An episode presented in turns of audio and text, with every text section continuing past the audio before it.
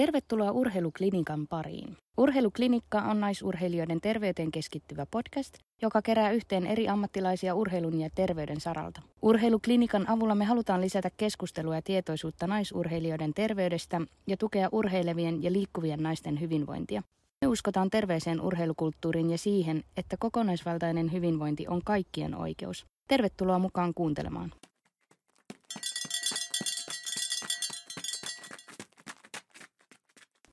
Moikka kaikille ja tervetuloa uuden Urheiluklinikan jakson pariin. Studiossa ollaan taas juttelemassa minä Julia. Ja Anna-Stiina. Ja tänään meillä on vieraana terveystieteiden maisteri, ravitsemusasiantuntija ja tohtorikoulutettava Heidi Kinnunen. Me jutellaan tänään jälleen meidän sydäntä lähellä olevasta aiheesta, eli ravitsemuksesta, mutta tällä kertaa meillä on vähän uudenlainen näkövinkkeli siihen, nimittäin puhutaan vähän intuitiivisesta ja tietoisesta syömisestä sekä sitten urheilijan ruokasuhteesta ja kehokuvasta. Hyvä, tämä on kyllä mielenkiintoinen aihe ja kiva päästä Heidin kanssa tämän, tästä keskustelemaan. Otetaanpa saman tien Heidi tähän linjoille, niin jatketaan juttua yhdessä hänen kanssaan.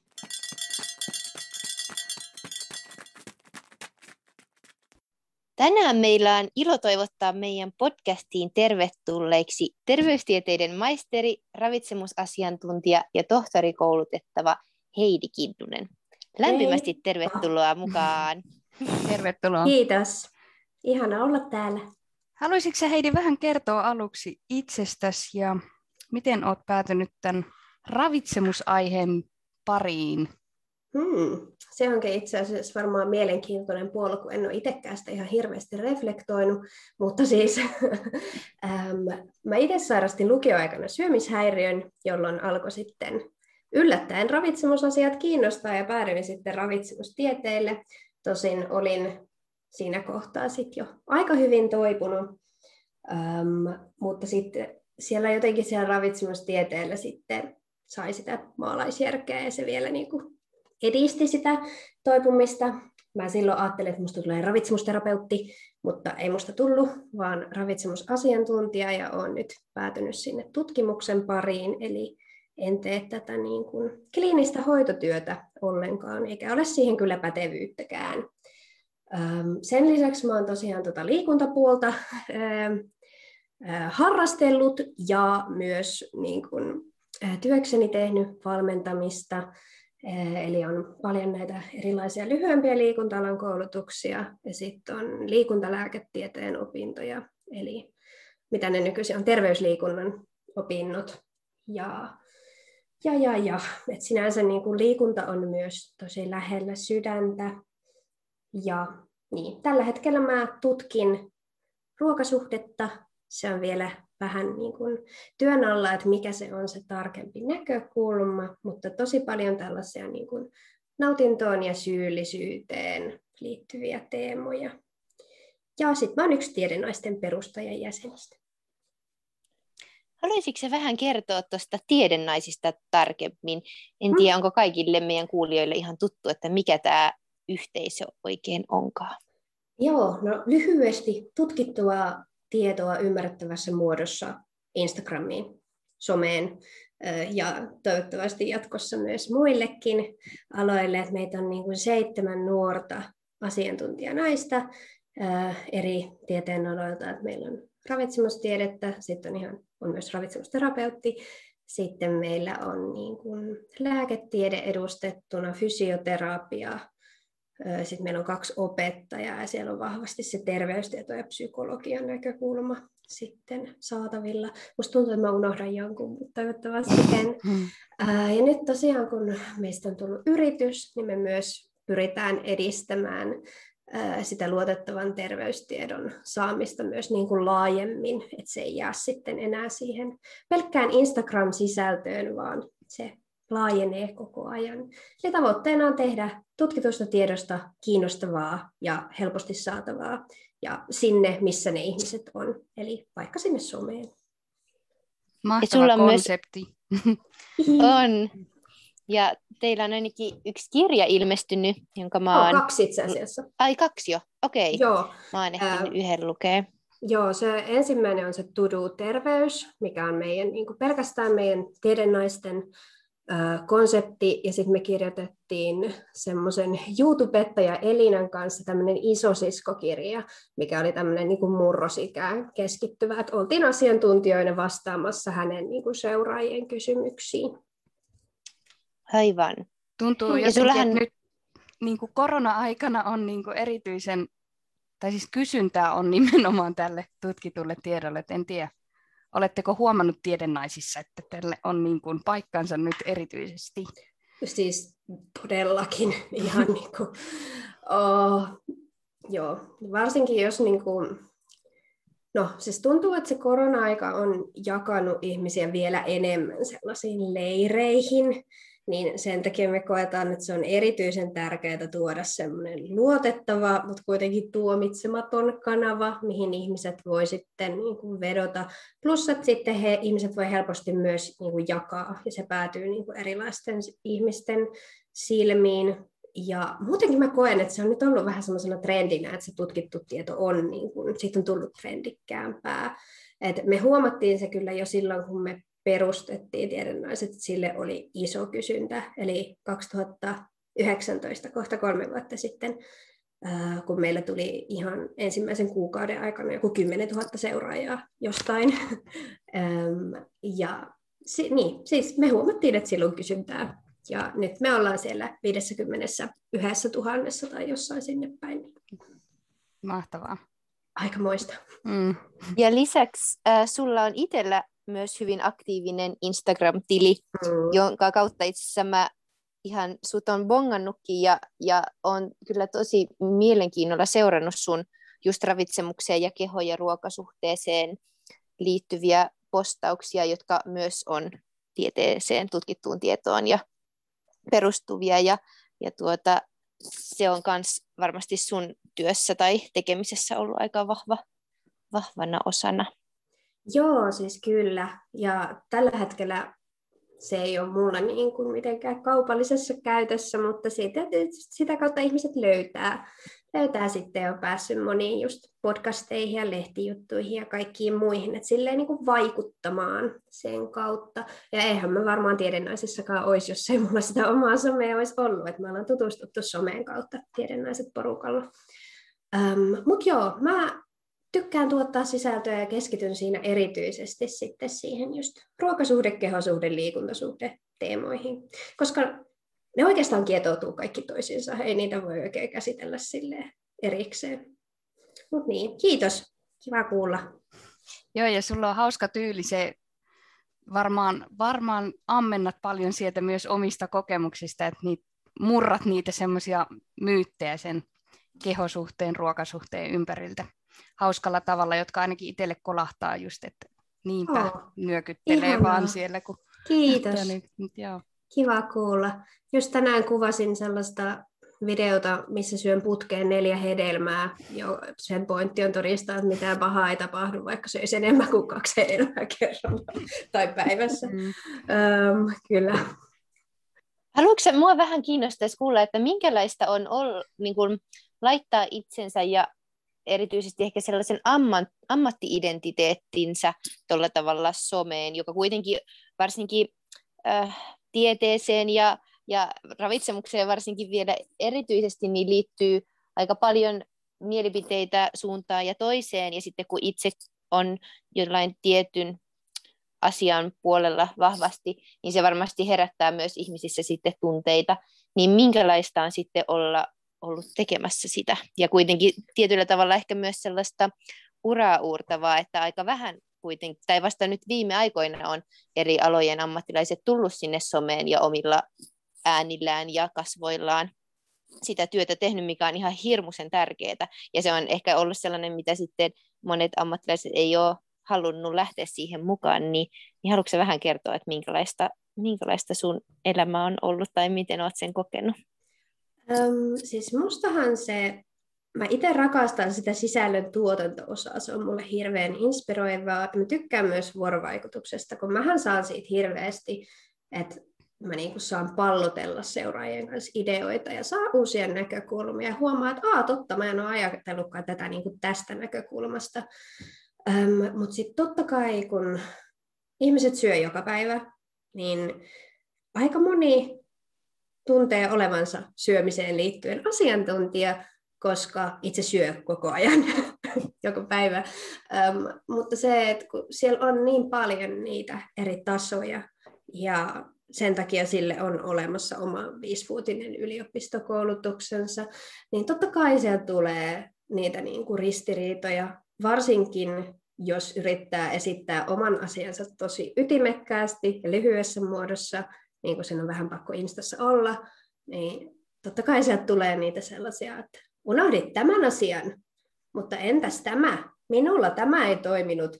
Ähm, niin siis jo kärkkäitä kommentteja tulee myös, mutta mä oon kyllä siitä onnekas, että mä oon saanut niitä tosi, tosi, tosi vähän ja varsinaista semmoista niin kuin viha, vihapostia niin äärettömän vähän, että kyllä niitä joskus tulee.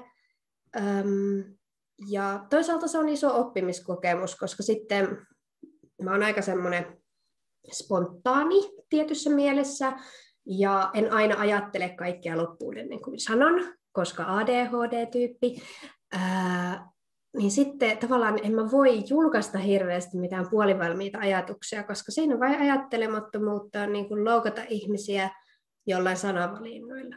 Että tavallaan kyllähän se on niin kuin jossain mielessä vähän varovaisemmaksi tehnyt. Öm, ja välillä se meinaa mennä semmoisen ylianalysoinnin puolelle, että miten nämä asiat niin sanottaa.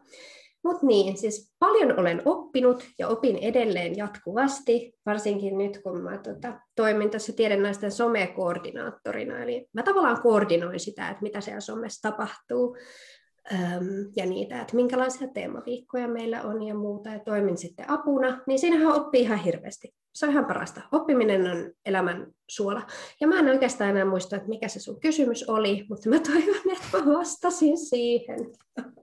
Joo, tuossa kyllä sai hyvin just ajatusta siitä, että, että minkä, mitä se on olla ammattilaisena siellä. Ja, ja tosi, tosi hienoa työtä teette, että iso hatunnosto. Joo, siis se täytyy vielä sanoa, että jos miettii sitä, niin kuin, että on ammattilaisena PS, vaikka ei minkään koulutuksen saaneena ammat, niin kuin, äh, vaikuttajana, niin vastuu on iso. Et toki vaikuttajallakin pitäisi olla vastuu, mutta tavallaan kun heillä on helppo mennä sen taakse, että tämä on vain minun mielipiteeni, mutta sitten taas kun on, no mä en ole terveydenhuollon laillistettu ammattihenkilö, Toivottavasti joskus olen psykologi, mutta nyt en ole vielä laillistettu ammattihenkilö, mutta silti kun ihmiset luottaa, on sitä auktoriteettia, on koulutusta, niin se vastuu on iso.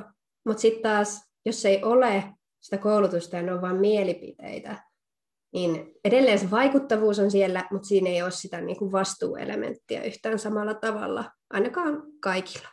Jotenkin tavallaan mä itse tosi semmoinen tunnollinen ihminen, niin mä otan sen tosi, tosi vakavasti ja pyrin esimerkiksi siihen, että mikään sisältö ei vaikka triggeröisi ihmisiä, joilla on syömishäiriö, tai he on toipumassa, tai he on alttiita, tai on jotain kehonkuvan haasteita tai jotain muuta.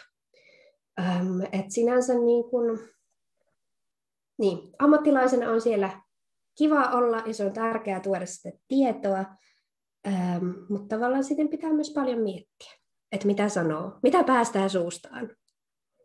Ja varmasti se, että sullakin on vielä omakohtaisia kokemuksia, niin tavallaan on se kokemusasiantuntijuus, mutta sitten kuitenkin pystyy yhdistämään sen tutkittuun tietoon ja kaikkeen siihen koulutukseen, mikä on, niin se on varmasti tosi sellainen kattava kombinaatio, jolla lähtee tekemään tuollaista työtä.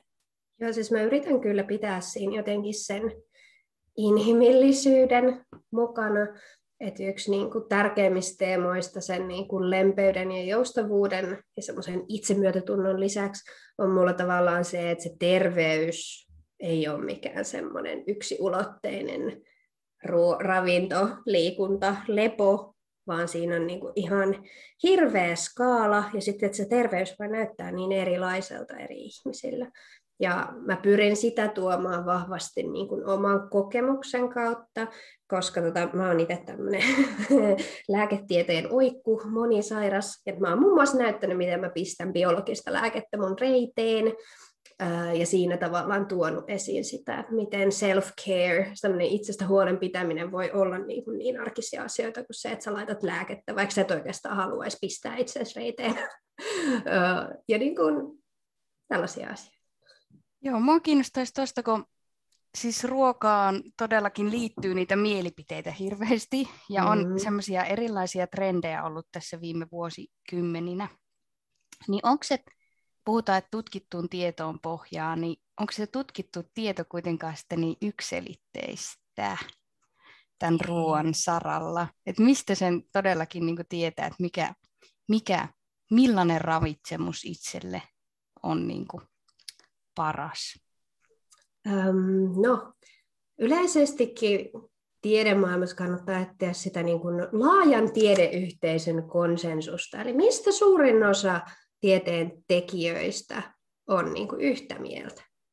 Ja esimerkiksi tällainen voisi olla, että kasvikset ovat terveellisiä. Mm, aika harva on sitä mieltä, että kasviksia ei kannata niin kuin syödä. Toki niitäkin nykyisin on. Kaikki nämä karnivore tyyppiset, niin osa on sitä mieltä, että kasvikset on vain antiravinteita ja niitä ei kannata syödä. Ja on olemassa myös huonoa tiedettä. Joskus huonoa tiedettä julkaistaan, niin on ihan sellaisia, niitä kutsutaan predator-journaleiksi, eli ne tavallaan hyväksyy minkä tahansa artikkelin, ja jonka ne julkaisee, ja siitä maksetaan paljon, mutta sitten tavallaan kaikki tietää, että ne on näitä huonoja julkaisuja, niin sillä ei ole niinku mitään arvoa sillä, mutta sitten se on julkaistu sinne. Öm, että tavallaan ei, kaikkeen tieteeseen ei voi luottaa, mutta sehän siinä just onkin, että kun semmoinen niin maallikko ei välttämättä pysty tulkitsemaan, että mikä on luotettavaa. Ja jos ei itse pysty tulkitsemaan sitä, en esimerkiksi jos mun tarvitsisi lähteä jotain lääketieteen julkaisua tulkitsemaan, niin en mä välttämättä osaisi sitä katsoa, että onko tämä nyt hyvä vai huono. Eli se on myös alakohtaista. Eli jos lähtee maallikkona katsoa jotain asiaa, niin luottaa semmoisiin ihmisiin, joilla on alan koulutus ja mitä he sanoo, kun he osaa tulkita sitä. Että, ja esimerkiksi ravinnon osalta ravitsemussuositukset, ne on äärettömän laajan tutkimustyön tulos. Siellä on siis lähes 700 artikkelia viitattuna yksin ravitsemussuosituksiin. Ja sitten muistaakseni pohjoismaiset ravitsemussuositukset on ehkä ihan hippasen vielä niin kuin laajemmat, ja niihin se niin kuin pohjautuu ne suomalaiset ravitsemussuositukset.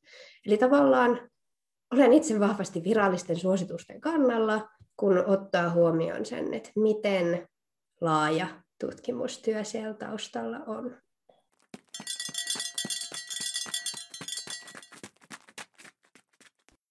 Miten sitten tämä tietoinen syöminen tai intuitiivinen syöminen, mitä se oikeastaan on ja onko se sitten joku tällainen syömistrendi vai onko se linjassa sitten vaikka ravitsemussuositusten kanssa, että mi- mistä siinä itse asiassa on kysymys? Joo, tota, ne on itse asiassa tietoinen syöminen ja intuitiivinen syöminen on niin kuin eri asioita ja sitten on vielä olemassa semmoinen kuin syömisen taito. Nämä kaikki mallit oikeastaan kuvaa sellaista niin kuin keholähtöistä syömistä, eli ne pohjaa siihen, että pystytään tunnistamaan ja tiedostamaan niitä kehon tarpeita ja täyttämään niitä. Ja niiden kaikkien pohjalla on itse asiassa se, että syödään riittävästi, syödään monipuolisesti ähm, ja säännöllisesti. Et se on ihan se niin kuin pohja, level siinä, ja sitten siinä on se joustavuuskomponentti. Ähm, ja se voi olla vaikka sitä, että lounaalla siellä on vaikka kolme vaihtoehtoa, niin ottaa sitä, mikä eniten tekee mieli tai mikä kuulostaa parhaalta sillä hetkellä ihan siis arjen tämmöistä intuitiivisuutta. Tai se voi olla sitä, että kun syön ruokaa, niin no tietoisessa syömisessä keskitytään erityisesti niihin kaikkiin hajuihin ja tekstureihin ja makuihin, mutta sitten tavallaan, jos sä ajattelet keholähtöisyyttä, niin sä syöt sen verran, kun sä sillä hetkellä jaksat. Ja se voi olla, että saatat lisää tai sitten, että sä jätät sinne lautasen reunalle vähän.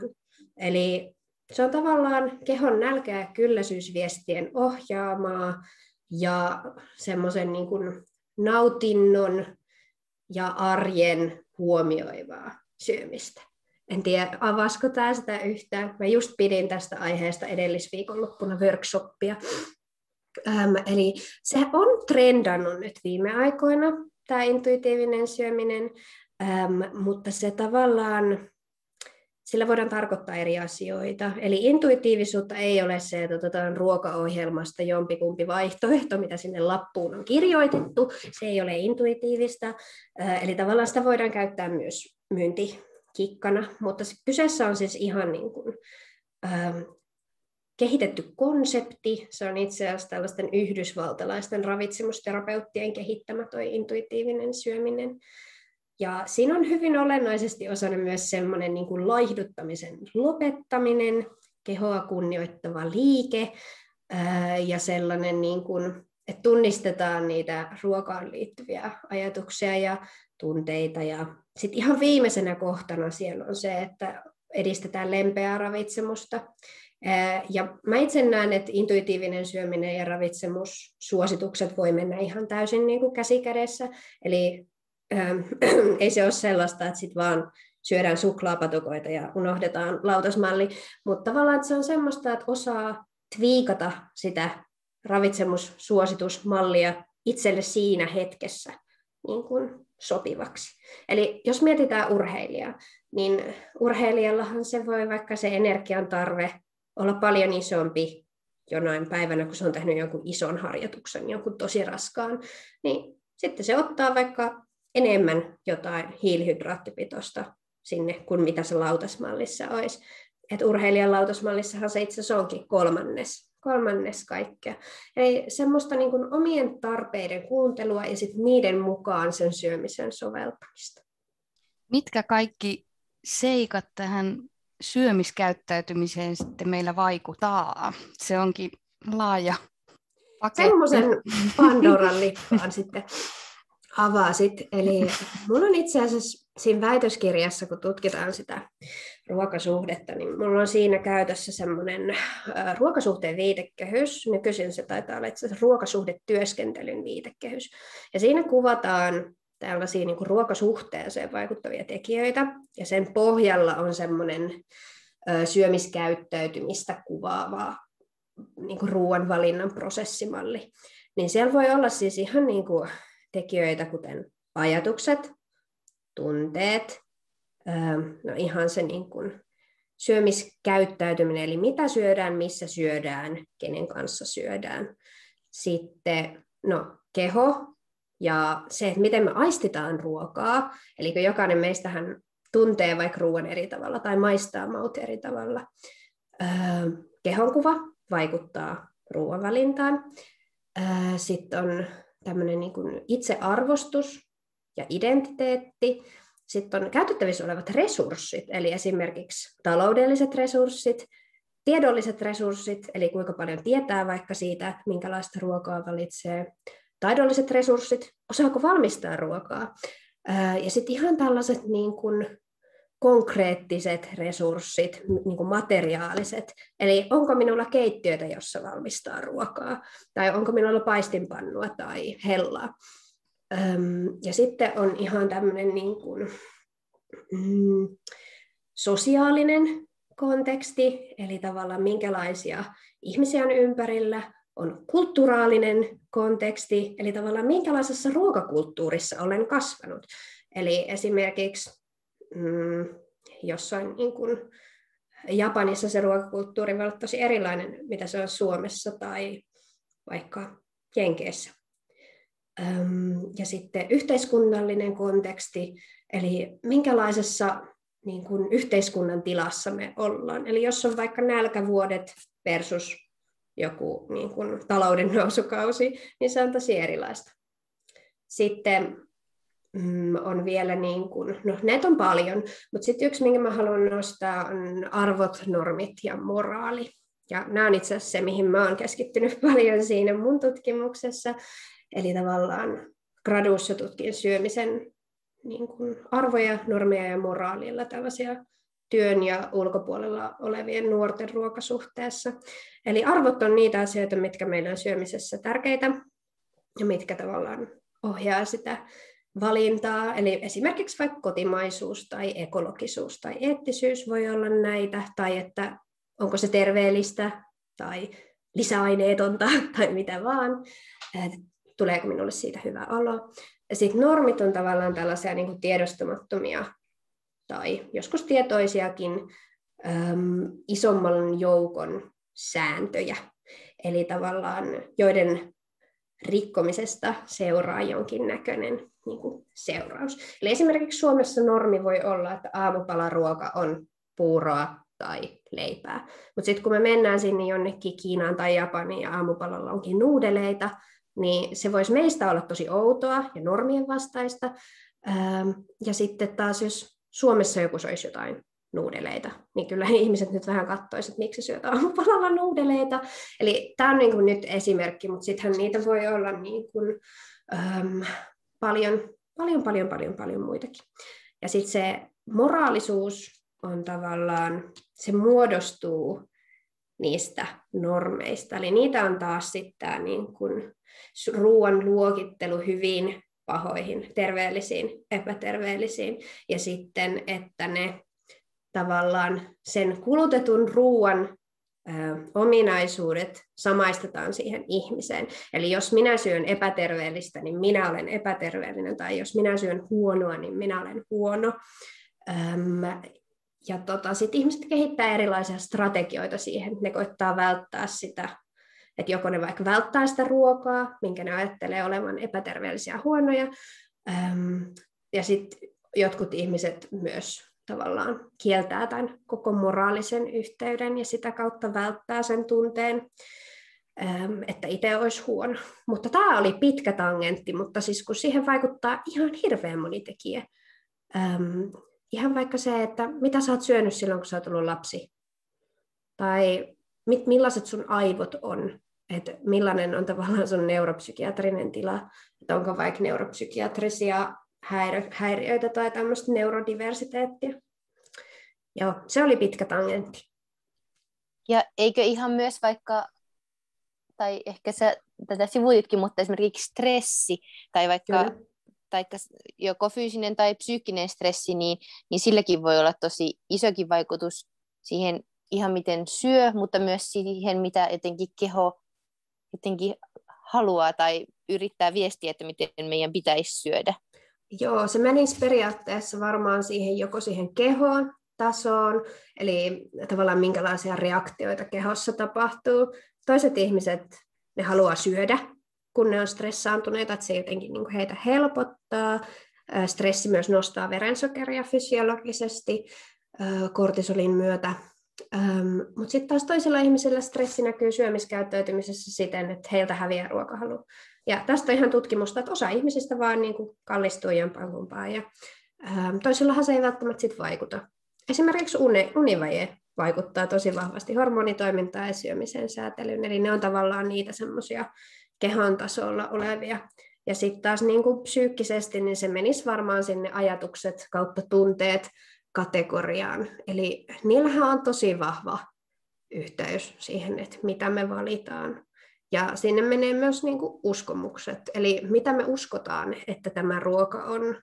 Että uskotaanko me, että se on terveellistä vai epäterveellistä ja mitä se sitten tarkoittaa meille. Että valitaanko me se suklaapatukka vai ei. Ja onko, vaikuttaako, tai että onko näistä asioista hyvä olla tietoinen tai että onko hyvä olla tietoinen siitä, että mitkä asiat siihen meidän syömiseen vaikuttaa, että kuuluuko se vähän niin kuin siihen intuitiivisen syömisen niin kuin tapaan, että, että on myös tietoinen, että, että onko tässä nyt vaikuttamassa mun jotenkin arvot vai onko tässä nyt mun keho, joka viestii vai, vai onko nämä sellaisia enemmän tieteellisiä asioita vai tulisiko niin kuin ihan yksilöidenkin olla tietoisia näistä, ähm, näistä eri vaikutuksista? Niin ähm, jollain tasolla varmaan on jo ihan hyvä, äm, esimerkiksi tavallaan se, että hyväksyy sen, että syöminen on erilaista silloin, kun olen vaikka kavereiden kanssa syömässä versus sitten, että olen yksin kotona. Että se saa olla erilaista ja se on ihan ok. Mutta sitten tavallaan se, että semmoista niinku syömisen ylianalysointia on hyvä välttää. Eli tavallaan se, että ei sitten nyt joka kerta kaupassa mieti, että onko tämä arvojeni mukaista, koska sittenhän menee ihan hirveän niin kuin raskaaksi se ylipäänsä se ruoan valinta. Mutta sinänsä niin kun mä olen sitä mieltä, että ylipäänsä on hyvä olla tietoa niistä asioista, että mitkä siihen ruokasuhteeseen ja ruoan valintaan vaikuttaa, mutta tavallaan ei sen tarvitse antaa välttämättä vaikuttaa siihen, että mitä me valitaan.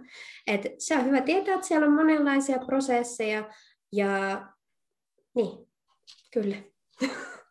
Mulla oli joku loppukaneetti tulossa, mutta se hävisi mun päästä samalla sekunnilla, kun meinasin sanoa se. Joo, nyt oli tosi mielenkiintoinen artikkeli just Hesarissa viikonloppuna. Psykologi Taija Vileniusta haastateltiin. Mm. Joo, hän kertoi tämmöisestä, että on vetänyt niin kuin mindfulness-ryhmiä. Ja kuin varkain siinä ryhmässä olleet olivat huomanneet, että heillä oli jotenkin niin kuin, siis ni, ne oli niin kuin saanut apua painonhallintaan, vaikka se ei ollut mikään painonhallintaryhmä varsinaisesti silleen, mutta et sillä tavallaan, että kun ne sai lisää jotenkin kykyä tota, rauhoittaa omaa mieltä ja tunnistaa niitä omia tunteita ja muuta, niin, niin tota, se myös vaikutti siihen heidän syömiskäyttäytymiseen. Tosi kiinnostavaa. Että, siis, äh, siitä on jonkun verran niin kuin tutkimustietoa, että on just tehty tällaisia interventioita, eli tämmöisiä niin kuin kokeita, että on just tehty mindfulnessia tai lisätty muuten tietoisuustaitoja ja ne kyllä, erityisesti siis itsemyötätunto on niin kuin tämmöiseen pysyvään painonhallintaan yhteydessä. Mä inhoan sanaa painonhallinta. Mm. Se just kuulostaa sieltä, että sitä pitäisi kontrolloida, Niinpä. mutta kun taas se niin kuin, semmoinen voimakas kontrolli yleensä nimenomaan johtaa painon nousuun. Eli no, joo. Painon tasaisen pysymiseen se on, se on yhteydessä. Ja en mä tiedä, kiinnostavaa, että se on näkynyt tolleen. Ja mun mielestä toi tuo tosi hyvin esiin jotenkin sen, että sitä tavallaan niin kuin terveyttä ja ehkä myös sitä painonhallintaa voi edistää ilman, että keskittyy siihen painoon. Just tämä. Vaan nimenomaan niin kuin mielen hyvinvointia ja sitten tekee niitä kehon hyvinvointia edistäviä valintoja, mutta ei se paino mielessä.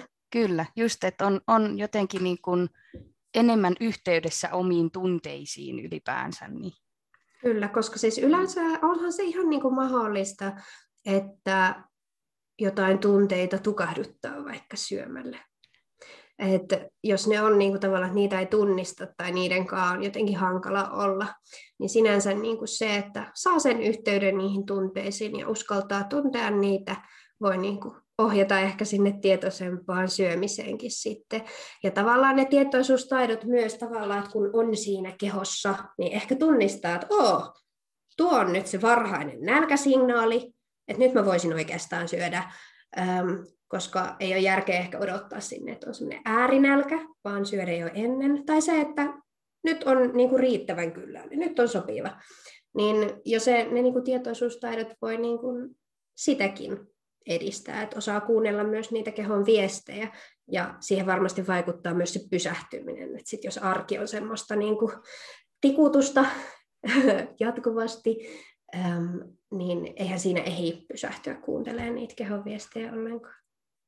Miten sitten, kun puhutaan myös, että esimerkiksi urheilija, niin, niin ei aina voi luottaa siihen omaan nälkäkylläisyys signalointiin, juurikin ehkä sen takia, että vaikka jotkut kovat treenit voi tuota, ää, alentaa sitä nälkä, nälkätunnetta tai, tai näin, niin, niin voiko, voiko sellaista tietoista syömistä kuitenkin suositella urheilijoille, vai onko sekin hyvin yksilöllistä, että, että täytyy myös oppia ehkä tuntemaan se oma keho ja miten se tietyissä, tilanteissa vaikka reagoi vaikka jonkun kovan treenin jälkeen vai onko sulla tähän jotain ajatusta? Joo, no mä oon siis itse asiassa ajatellut sen niin, että se syömisen intuitiivisuus tai syömisen joustavuus on vähän niin kuin semmoinen jana, että jos toisessa päässä on se ihan niin kuin ääretön rajoittaminen, ettei ole yhtään joustavuutta, ja sitten toisessa päässä se on täysi joustavuus, niin siinä välillä on niin kuin sata vaihtoehtoa. Ja mm, esimerkiksi urheilijan on joskus hyvä syödä vähän strukturoidummin, jos kokee esimerkiksi, että kovien treenien jälkeen ei ole nälkä. Niin siinä kohtaa, vaikka niin kun ei olisi se nälkä, niin jos tuntee just sen kehonsa, niin kuin sanoit, että on siihen kehon viesteihin virittäytynyt ja tietää, että mulla häviää se nälkä, kun mä teen tällaisen kovan treenin, niin sitten voi ottaa sinne sen jonkun ekstra ruuan, jonka vaikka sillä te- hetkellä tekee mieli tämän tyylistä. Että ajattelee, että mulla ei oikeastaan nälkä, mutta tämän tyylistä mä voisin syödä. Ja ottaa sen sinne sen takia, että tietää, että se tekee keholle ja palautumiselle hyvää. Ja sehän on myös sitä arvojen mukaista syömistä, kun se urheilu on itselle tärkeää ja haluaa edistää sitä urheilua, niin sen valinnan tekee vähän niin kuin myös sen takia, että tietää, että se tekee itselle pidemmällä aikavälillä hyvää. Ja sitten myöhemmin syö kun on nälkä. Eli varsinkin jos urheilee paljon, niin ei ole mitään syytä hengailla nälässä, koska sitä tarvitaan. Se on se kehon viesti, että nyt olisi hyvä syödä. Ja sitten tosiaan ihan ne, että minkälaisia ruokavalintoja tekee, on niin kuin tietyllä tavalla sitä intuitiivisuutta. Ja intuitiivisuutta mä tykkään ajatella myös siinä liikunnassa, ja äm, urheilijan näkökulmasta totta kai siellä on niitä tiettyjä juttuja, mitä täytyy tehdä, mutta se, että tunnistaisi sen, että milloin se on oikeaa sellaista väsymystä, milloin on hyvä jäädä sänkyyn tai lepäämään tai mennä vaikka vaan kävelylle eikä vetää sitä kovaa treeniä. Eli tavallaan milloin se on sellaista, että se keho on vaikka sairastumassa flunssaan tai on ollut aivan liian kova stressi ja tai että ei vaan ole palautunut. Milloin se on sellaista ja milloin se ehkä helpottaisi sillä treenillä. Että olisi sitä niin kuin joustavuutta, että sitä voi tarvittaessa myös muokata sitä treeniohjelmaa. Eli näen intuitiivisuuden janana ja siinä välissä on mun mielestä myös urheilijalle sopivia vaihtoehtoja. Et ehkä enemmän just, että siellä pitää olla tietyllä tavalla sitä joustavuutta ja se semmoinen Riittävä joustavuus myös syömisessä tukee sitä riittävää energiansaantia, mikä on aika oleellista tavoitteelliselle liikkujalle kautta urheilijalle. Miten sitten tuota omaa syömiskäyttäytymistä tai omaan kehon kuuntelua voisi lähteä opettelemaan, varsinkin kun ää, ähm, varmasti, varmasti monille sellainen kontrolloiva syömiskäyttäytyminen on tuttua tai että on jotenkin Ähm, myös jos on vaikka harrastanut laihdutuskuureja tai, tai muulla tavoin sillä tavalla ää, opetellut syömään ilman sitä oman kehon kuuntelua, niin voiko siihen ihan vaan sillä tavalla heittäytyä suoraan vai onko siihen jotain sellaisia ohjeita, että miten, miten sitä kannattaisi lähteä harjoittelemaan? Mm. Mä luulen, että se on aika yksilöllinen prosessi ja riippuu varmaan siitä, että kuinka pitkään sitä rajoittavuutta on siellä taustalla ja tavallaan minkä asteista se on. Et sitten jos se on yhtään lähellä semmoista niin kuin häiriintynyttä syömistä tai syömishäiriötä, niin sitten se on ammattilaisten homma. Eli kannattaa mennä ravitsemusterapeutille, laillistettu ravitsemusterapeutti, tai sitten esimerkiksi just niin psykologille äm, koska siellä saattaa olla tosi niin kuin syviäkin syitä, että miksi sitä rajoittamista harrastaa, ja ne on sellaisia, että niitä ei kannata niin kuin yksinään lähteä purkamaan. että sieltä voi tulla vaikka ja mitä. Mutta sitten taas tavallaan, että jos huomaa, että se on äh, vähän liikaa valtaa mielessä tilaa ja haluaisi olla niin kuin joustavampi, siihen on varmaan monia tapoja, riippuu yksilöstä. äm, tiedän ihmisiä, jotka on tehnyt sen silleen, että on vaan kokonaan heittänyt kontrollit pois. Ja äm, se menee yleensä silleen, että sitten niitä ruokia, mitä on rajoittanut, niin syö aika paljon hetken aikaa, kunnes se menee sitten ohi. Äm, se, se yleensä loppuu jossain kohtaa. Koska uskokaakaan tai älkää, jos ihmiselle sanoo, että syö vapaasti vaikkapa suklaata, niin, tai että jos sanoo, että syö joka päivä suklaata, niin jossain kohtaa se ei halua enää syödä suklaata, eli se loppuu kyllä. Äh, että tavallaan sieltä, ähm, mitenköhän sen sanoisi, semmoinen niin kuin, äh, no nyt, nyt lähdetään taas tangentille. Eli ähm, ruoan rajoittaminen nostaa sitä ruoan palkintoarvoa. Eli jos me rajoitetaan vaikka nyt sitä suklaata, niin silloin kun me syödään sitä, niin se on palkitsevampaa ja siitä tulee suurempia dopamiinivasteita meidän aivoissa. Ja se vaan niin kuin kasvaa ja kasvaa, se on semmoinen hauska sykli. Ja sitten kun sitä ruoan palkintoarvoa puretaan, niin se muuttuu tavallaan niin kuin tavallisemmaksi. Eli esimerkiksi jos on nyt vaikka joku tällainen ruoka, niin siitä pitäisi tehdä mahdollisimman tavallista. Eli just sillä tavalla, että sitä on aina kotona ja sitä saa syödä silloin, kun haluaa. Et tämä tietysti tuntuu ihan tosi pelottavalta ihmisestä, joka on kontrolloinut tällaista, niin sen takia näitä yleensä tehdään asteittain, eli ei esimerkiksi, että kaikki kontrolli nyt hevonkuuseen, vaan silleen, että vaikka just se äm, yksi ruoka tai kokeilee, että mitä tapahtuu, jos söisinkin enemmän riisiä lounaalla. Ja sitten havainnoi, että miltä se tuntuu. Mutta toki sitten siinä on se, että jos on tosi paljon niitä niin uskomuksia, niin se mieli myös tekee kaikkia hauskoja temppuja toisinaan, kuten että se voi vaikka saada semmoisen olo, että tulee maha kipeäksi tai että on liian täysi olo tai jotain muuta, vaikka se ei välttämättä niin kuin johtuiskaan fysiologisista syistä. Eli aika herkästi mä hakeutuisin niin kuin jonkun asian perehtyneen ammattilaisen puheelle, jos se on sellaista niin kuin elämää haittaavaa. Ja tota, uskallustahan se vaatii joka tapauksessa. Et mä itse muistan silloin syömishäiriöstä toipuessa, kun mä söin ensimmäistä kertaa pullaa, sen jälkeen, ja meillä oli koulun vieressä semmoinen leipomo, niin mä kävin varmaan siis viikon verran, vähintään kerran päivässä ostamassa sieltä pullan, ja söin niitä 1-2, ja sen jälkeen mun ei tehnyt kyllä pitkään aikaa mieli pullaa, että tavallaan se semmoinen hallittu altistus yleensä toimii. Ja se, että siellä täytyy, hei, no niin, pohja pitää olla kunnossa. Että tavallaan kuka tahansa on niin sanottu heittomerkeissä sokeriaddikti, jos karsii ruokavalioista kokonaisia ravintoaineryhmiä ja rajoittaa sitä hiilihydraatin ja makean saantia. Eli tavallaan siitä tulee, kun on nälkä ja on rajoittanut sieltä pois sitä energiatuovaa hiilihydraattia, niin totta kai sitä tekee mieli. Eli tavallaan siellä pitää olla sellainen tasapainoinen pohja, ja se, että ylipäänsä syö tarpeeksi energiamäärällisesti ja sitten suurin piirtein säännöllisesti. Silloin se joustavuus on aika paljon helpompaa versus silloin, että on energiavajeessa, hiilihydraattivajeessa ja syö kaksi kertaa päivässä. Ei kannata kokeilla. Joo, tässä tuli paljon, paljon tota noin, tuttua, tuttuja myös niin omaan kokemukseen pohjaten aikanaan. Niin.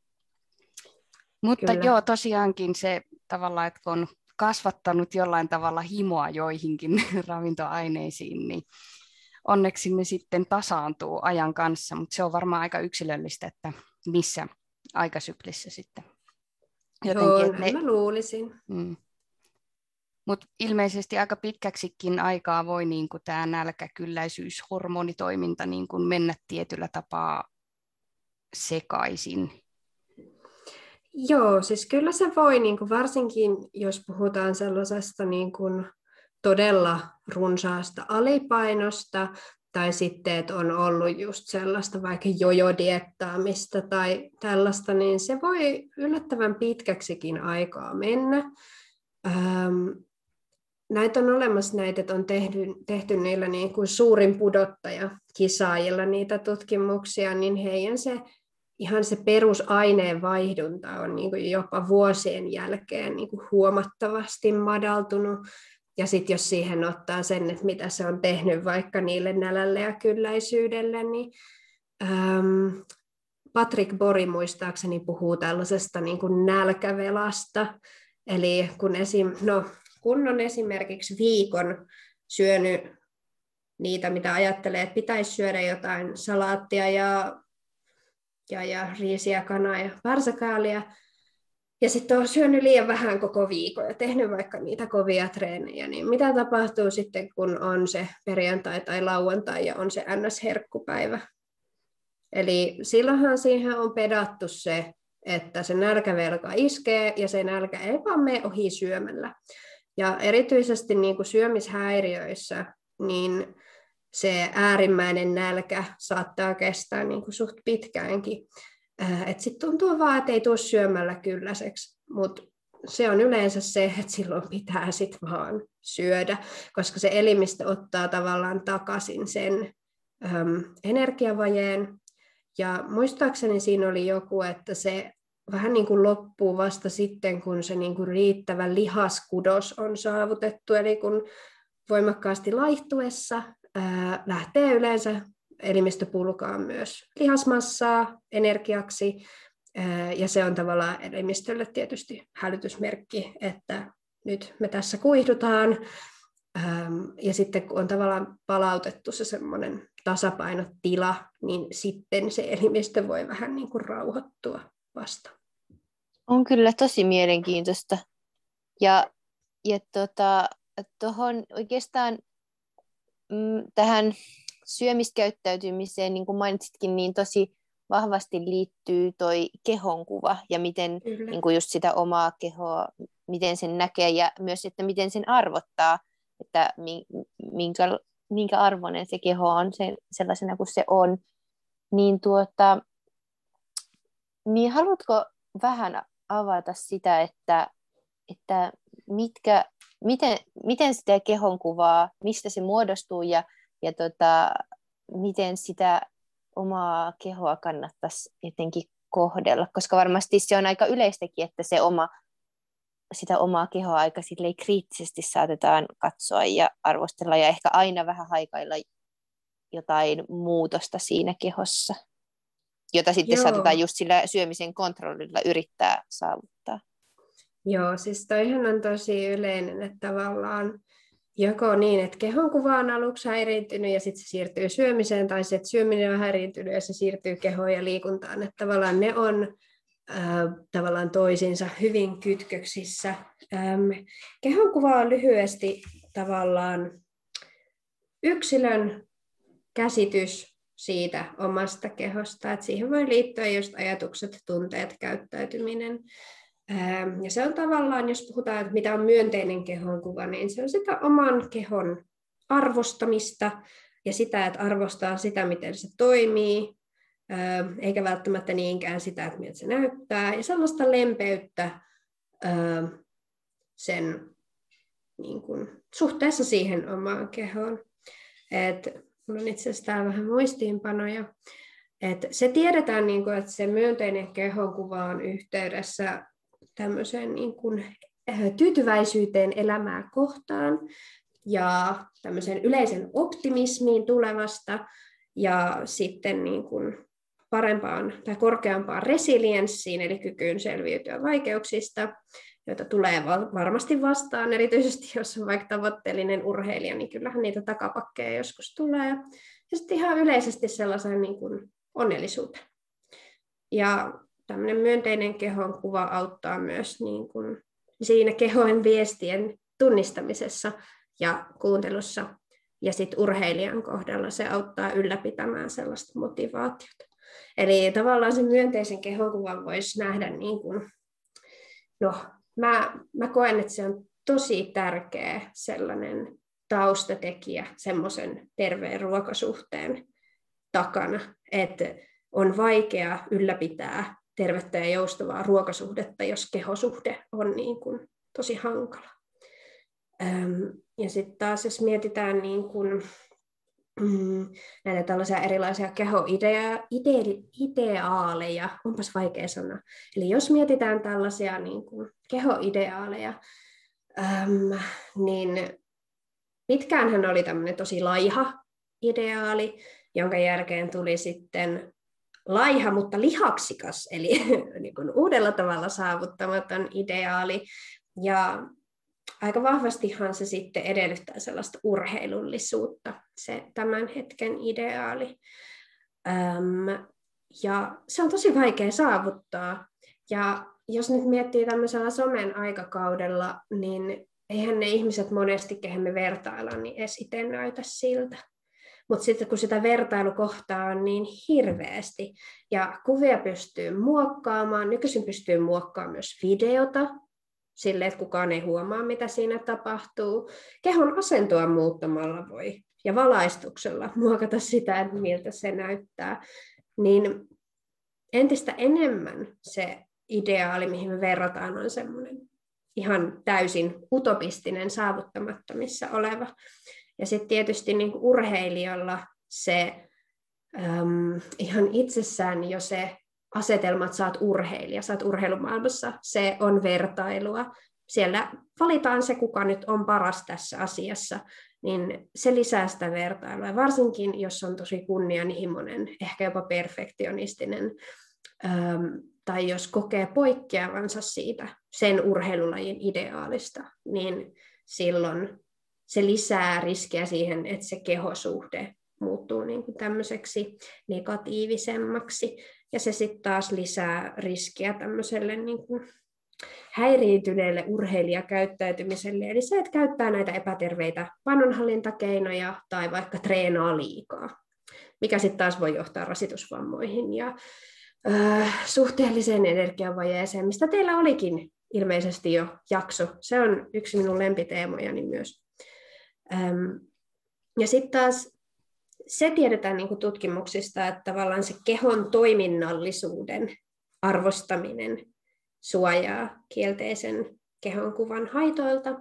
Eli tavallaan, että keskittyy siihen, mitä se keho pystyy tekemään, eikä siihen, että miltä se näyttää. Tämä on tietysti niin kuin, varmaan helpommin sanottu kuin tehty, ähm, mutta siis niin, se kehonkuva on tosi, tosi, tosi, tosi, tosi tärkeä. Ja jotenkin sitä ei niin kuin mun mielestä tarpeeksi tuoda esiin, kun puhutaan hyvinvoinnista, koska siitä on jatkuvasti niin kuin uutta tutkimustietoa, että miten se esimerkiksi on suhteessa intuitiiviseen syömiseen. Eli tämmöinen niin kuin kielteinen kehonkuva vähentää sitä todennäköisyyttä, että ihminen syö intuitiivisesti. Eli se on yhteydessä niin kuin käänteisesti siihen intuitiiviseen syömiseen. Samoin oli itse asiassa tämä, niin kuin, mikä tämä nyt on, thin ideal, eli semmoisen tosi hoikan kehon ihannointi. Öm, eli kun näistä asioista on vaikea puhua sille, että ei tuo tähän niin kuin 500 eri teemaa, koska nämä kaikki on yhteydessä toisiinsa, koska sitten taas myönteinen kehonkuva on yhteydessä itsemyötätuntoon, ja sitten ne on yhteydessä siihen niin kuin intuitiiviseen syömiseen. Ja itsemyötätunto lyhyesti tarkoittaa sitä, että mm, miten kohtelisit ystävääsi. Että pystyy kohtelemaan itseä samalla lempeydellä, kuin kohtelisi jotain parasta ystävää tai omaa lasta. Ja sekään ei ole aina niin helppoa. Ja tämä kehonkuva varmasti myös kietoutuu sitten omaan identiteettiin vahvasti. Ja sitten mun mielestä oli pysäyttävääkin, kun me, me kyseltiin meidän kuulijoita kysymyksiä tätä jaksoa varten, ja yksi kysymys oli, että, että voiko oikea urheilija, tai että voiko olla oikea urheilija, jos rasvaprosentti on enemmän kuin 20-24. Ja ehkä just sitä, että kuinka, kuinka vahvasti sellainen, tai ihmisillä voi olla niin vahva sellainen ajatus, että mil, miltä urheilija näyttää, ja jos ei näytä tietynlaiselta urheilijalta, niin ei voi olla edes urheilija tai ei voi kutsua itseä urheilija tai ei ole jotenkin äh, varteen otettava urheilija, vaikka niin, ja mä kuulinkin sulta, että sulla oli myös ajatuksia tästä urheilijan rasvaprosentista, niin, niin onko sulla tähän jotain kommentoitavaa. tosi jotenkin surullista, että se jotenkin niin kuin valuu sieltä, se ulkonäkökeskeisyys sinne niin kuin, äm, siihen omaan identiteettiin, että se että miltä näyttää, määrittää sen, että voiko olla niin kuin oikea urheilija. Ja siis kyllähän se tiedetään, että keskimäärin urheilijoilla on matalammat rasvaprosentit verrattuna valtaväestöön, mikä on ymmärrettävää, koska he liikkuvat paljon. Mutta sitten taas eihän se rasvaprosentti määritä sitä, että kuka on hyvä urheilija ja kuka ei, vaan kyse on tuloksista. Eli miten suoriutuu. Jossain lajeissa ää, se niin kuin, tavallaan kehon suhde siihen voimantuottoon vaikuttaa enemmän. Ää, eli jos mietitään sellaisia, missä pitää liikutella omaa kehoa tehokkaasti, vaikka jossain telinevoimistelussa tai rytmisessä voimistelussa tai ää, jossain tällaisissa, niin silloin periaatteessa ylimääräinen paino on niin kuin suhteessa lisää voimaa sit sen liikutteluun, mikä toisinaan on paljon parempi strategia kuin se, että pyrkisi pudottamaan sitä rasvaa, koska rasvan pudottelussa yleensä lähtee myös lihasmassa, eli todennäköisesti tai joskus ää, päätyy olemaan pienempi ja heikompi versio itsestään. Eli siinä pitäisi aina huomioida myös se, että minkälaiseen painoon se oma keho hakeutuu luontaisesti. Eli osa meistä on vaikeampia, osa meistä on niin kuin rakenteeltaan jykevämpiä ja se on ihan ok. Ja yleensä aika usein se heijastuu myös siihen lajin valintaan, että minkälaisiin lajeihin on sitten niin kuin, äm, hakeutunut. Mutta äm, terve urheilija on aina niin kuin parempi urheilija kuin sellainen, joka on riutunut ja energiavajeessa. Eli tavallaan jos se rasvaprosentin ylläpitäminen siellä niin kuin tosi matalana syö siitä niin kuin harjoittelutehoista, se syö siitä jaksamisesta, tulee rasitusvammoja, niin silloinhan se ei ole sen arvosta, koska sun täytyy pystyä ylläpitämään sitä tiettyä harjoittelumäärää, tekemään niitä treeniohjelmia ja joku semmoinen ns. turha rasitusvamma, sehän niin kuin, voi olla pitkäkin pätkä pois niin kuin harjoittelukaudesta, vaikka se, että akilesianne repee se on kevyesti semmoinen kolme kuukautta ja sitten saa aloittaa vasta kuntoutuksen. Öm, eli oh, hengitys tähän väliin, mä en varmaan hengittänyt ollenkaan edellisen pitkän virkkeen aikana. Mutta siis niin, jos se rasvaprosentti hakeutuu alemmas kaiken sen pohjalta, mitä sä teet, mutta sitten se keho on terve, eli esimerkiksi naisilla kuukautiset tulee, mieliala pysyy ihan niin kuin, äh, hallinnassa, ei tule mitään syömiskäyttäytymisen pulmia, kuten se, että ajattelisi ruokaa koko ajan, kun on niin kovassa energiavajeessa. Treenit kulkee, siinä niin kuin kehittyy ja yleensäkin jaksaa puuhastella arjen asioita. Mutta sitten siinä kohtaa, jos on niin kuin urheilija, joka ei jaksa kantaa kauppakasseja tai mennä portaita ylös, niin kyllä siinä niin kuin joku on yleensä niin kuin pielessä. Eli silloin sitä energian saatavuutta, eli sitä niin kuin, um, energiamäärää, josta vähennetään liikunnan kuluttama energiaa, eli tavallaan sitä päivittäisiin toimintoihin tarvittavaa energiamäärää pitäisi lisätä. Eli jos se tarkoittaa, että se rasvaprosentin madaltaminen on pois siitä niin kun arjen jaksamisesta ja harjoittelun laadusta, niin eihän siinä ole mitään järkeä. Mutta siis totta kai se kulttuuri, kun se on semmoinen vertaileva, niin herkästi sitä ajattelee, että jos mäkin näyttäisin samalta kuin tuo mun idoli, joka on tuolla maailman huipulla olympialavoilla menemässä, niin sit mäkin olisin parempi. Mutta kun ei se aina välttämättä mene niin. Ja yleensä ne keinot, millä ihmiset lähtee rasvaprosenttia pudottaa, on se, että ne vähentää energiansaantia ja alkaa liikkua enemmän. Ähm, mikä voi toisinaan olla vaikka pois yöunista, jos niillä on muita elämää, muuta elämää kuin sitten vaan se urheilu, tai sitten ne ei saakaan tarpeeksi vaikka ravintoaineita, vitamiineja, kun ne vähentää sitä ruokamäärää. Ähm, ja sitten muistaakseni tällainen tutkimus oli tuossa liikuntaravitsemuskirjassa esitetty, että itse asiassa ne urheilijat, jotka söi eniten, niin niillä oli matalin rasvaprosentti Eli tavallaan se ei aina mene edes niin, että jos syö vähemmän, niin sitten rasvaprosentti putoaa, vaan se keho alkaa kyllä sitten säästellä sitä energiaa jossain kohtaa, jos se systemaattisesti on tosi paljon vähäisempää kuin se, mitä syödään. Toki sitten on vielä niin kuin painoluokkalajit, joissa niin kuin ihan oma juttunsa on se niin kuin rasvaprosentti ja paino, um, mutta se se on sitten ehkä vielä toisen, toisen jakson aihe, koska siitä saisi yhden kokonaisen luennon jo. Joo, toi ras, tavallaan niin kuin liian lukkiutun, lu, liika lukkiutuminen siihen jotenkin rasvaprosenttikeskeisyyteen, niin kun sehän arvonakin, mitä se niin oikeastaan on, ja sitten mulla on itsellä niin kahe, kahdella eri metodilla tota noin, niin mitattu rasvaprosentti, ja se näytti hyvin eri lukemia. Mm. Niin tavallaan myöskin se, että niin kuin, kuinka paljon antaa painoarvoa sille lukemalle. Niin, niin Toivottavasti ei kauheasti, niin, kyllä. koska siis mä olen joskus itse kanssa noita mittaillut silloin, kun mä harrastin tosi tosi aktiivisesti voimaharjoittelua joskus.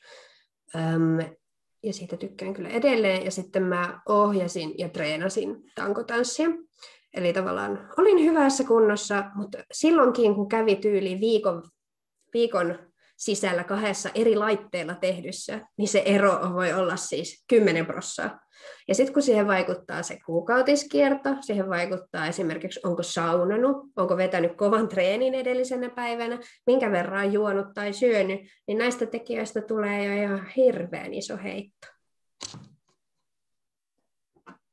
Miten sitten tuohon, kun meidän kehot tuppaa muuttumaan vuosien myötä ja elämän myötä ja monissa, monista eri syistä, niin sitten sitä helposti saattaa myös jotenkin fiksoitua johonkin tiettyyn ää, kehoon, mikä on joskus vaikka ollut itsellä, niin miten onko sulla ajatuksia, että miten kehon muutokseen tai kehon, niin, kehon muutokseen pystyisi suhtautumaan lempeästi niin, että se ei olisi aina sellaista äm, haikailua johonkin vanhaan tai uuteen. Mm, hirmu hyvä.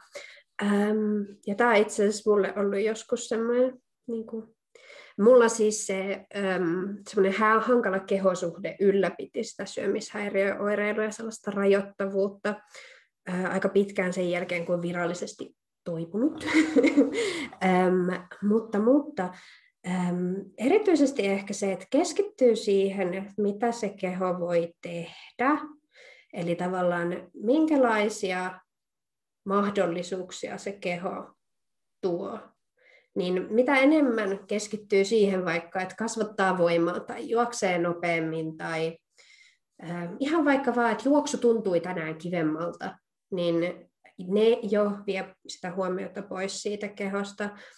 Öm, jos ne vanhat jotkut kuvat tai videot on tosi triggeröiviä, niin pistäisin ne jonnekin Ö-mappiin ja ei kannata katsoa niitä.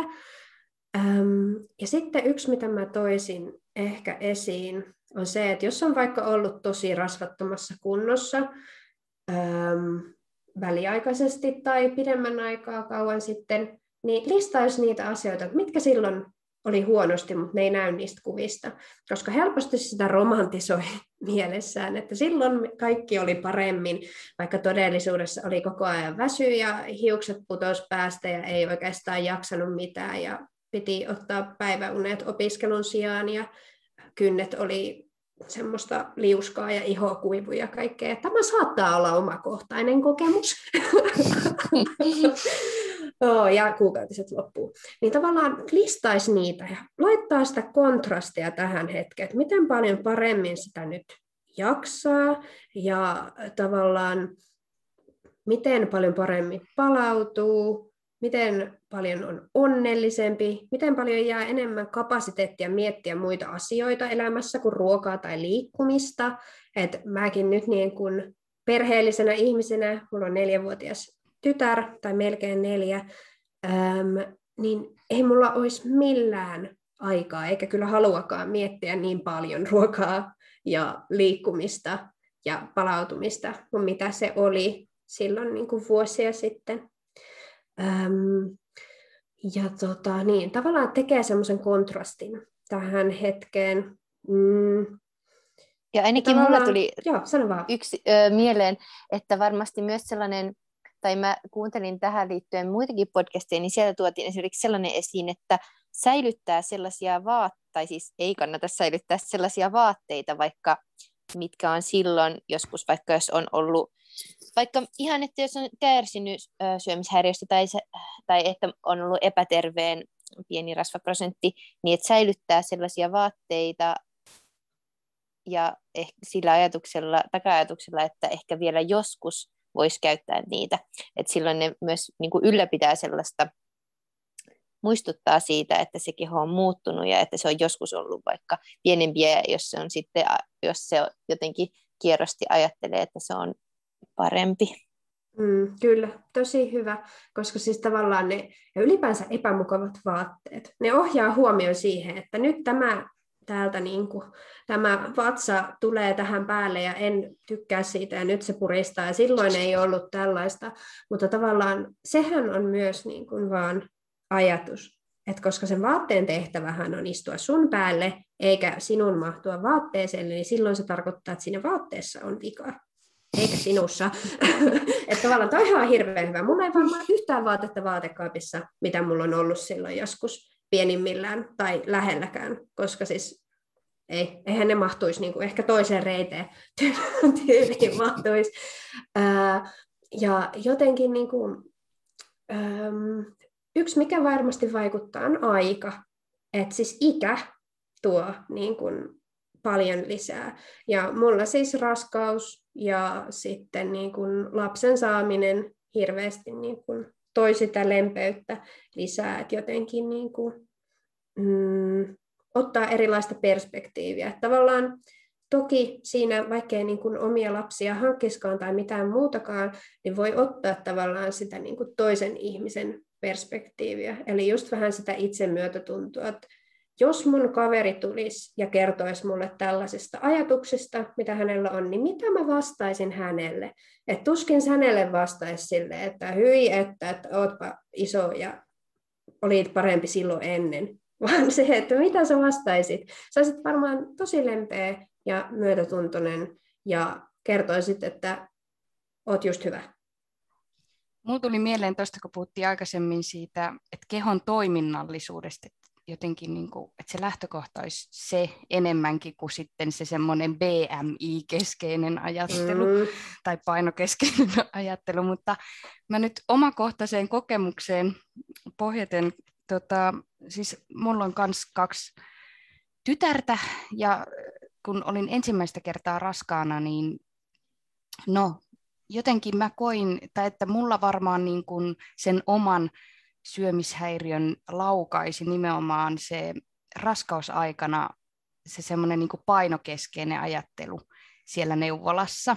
No ei. Et, et jotenkin jo, mä en tiedä, niin kuin, että onko siitä jotain tutkittua, että tutkittua tietoa myöskin siitä, että kuinka herkästi esimerkiksi raskausaika voi laukasta naisilla niin kuin tämmöisen syömishäiriön, koska tota, no, niin se vaatii sitä just nimenomaan resilienssiä siihen, että se keho muuttuu niin voimakkaasti. Ja sitten todellakin se niin kun, on hyvin semmoista painokeskeistä se, ainakin oman kokemuksen pohjalta. Voi ei, ihan kamalaa, koska toi, siis, kun neuvolan pitäisi olla nimenomaan tukemassa siellä, eikä aiheuttamassa ongelmia. Tämä suuttaa mua niin kovasti. Mm. Uh, Mutta siis ylipäänsä isot elämänmuutokset voi laukasta syömishäiriön alttiilla yksilöllä. Samoin jos on vaikka oksentanut paljon ja on vaikka energiavajeessa, niin ihan pelkästään siis energiavaje voi esimerkiksi perinnöllisesti alttiilla ihmisellä saada aikaan sen, että se syömishäiriö puhkee. Että se tiedetään, että iso osa syömishäiriöistä on geneettisiä, eli siellä aivoissa aktivoituu semmoisia anoreksisgeenisiä hermopäätteitä, eli ne suppressoi ruokahalua.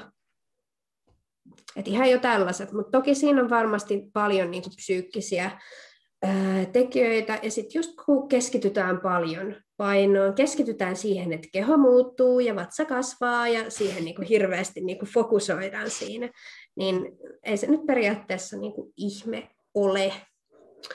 Joo, tosi kiinnostava pointti. Mulla oli joku asia, mutta mä unohdin sen.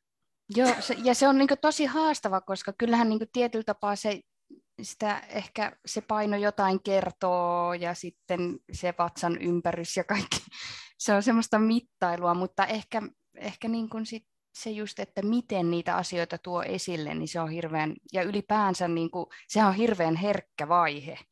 Niin kuin, et, ja kaikki se semmoinen niin kehokeskeinen kommentointi, mitä herkästi saa raskausaikana, niin mä oon itse jotenkin sen jälkeen, niin näiden omien kokemusten jälkeen, niin on tosi varovainen sen suhteen, että miten kommentoi muiden muuttuvia kehoja siinä raskausaikana ja muutenkin ylipäänsä, että Tosi tärkeää, että mm. et kommentoi Nimenomaan. tai miten kommentoit.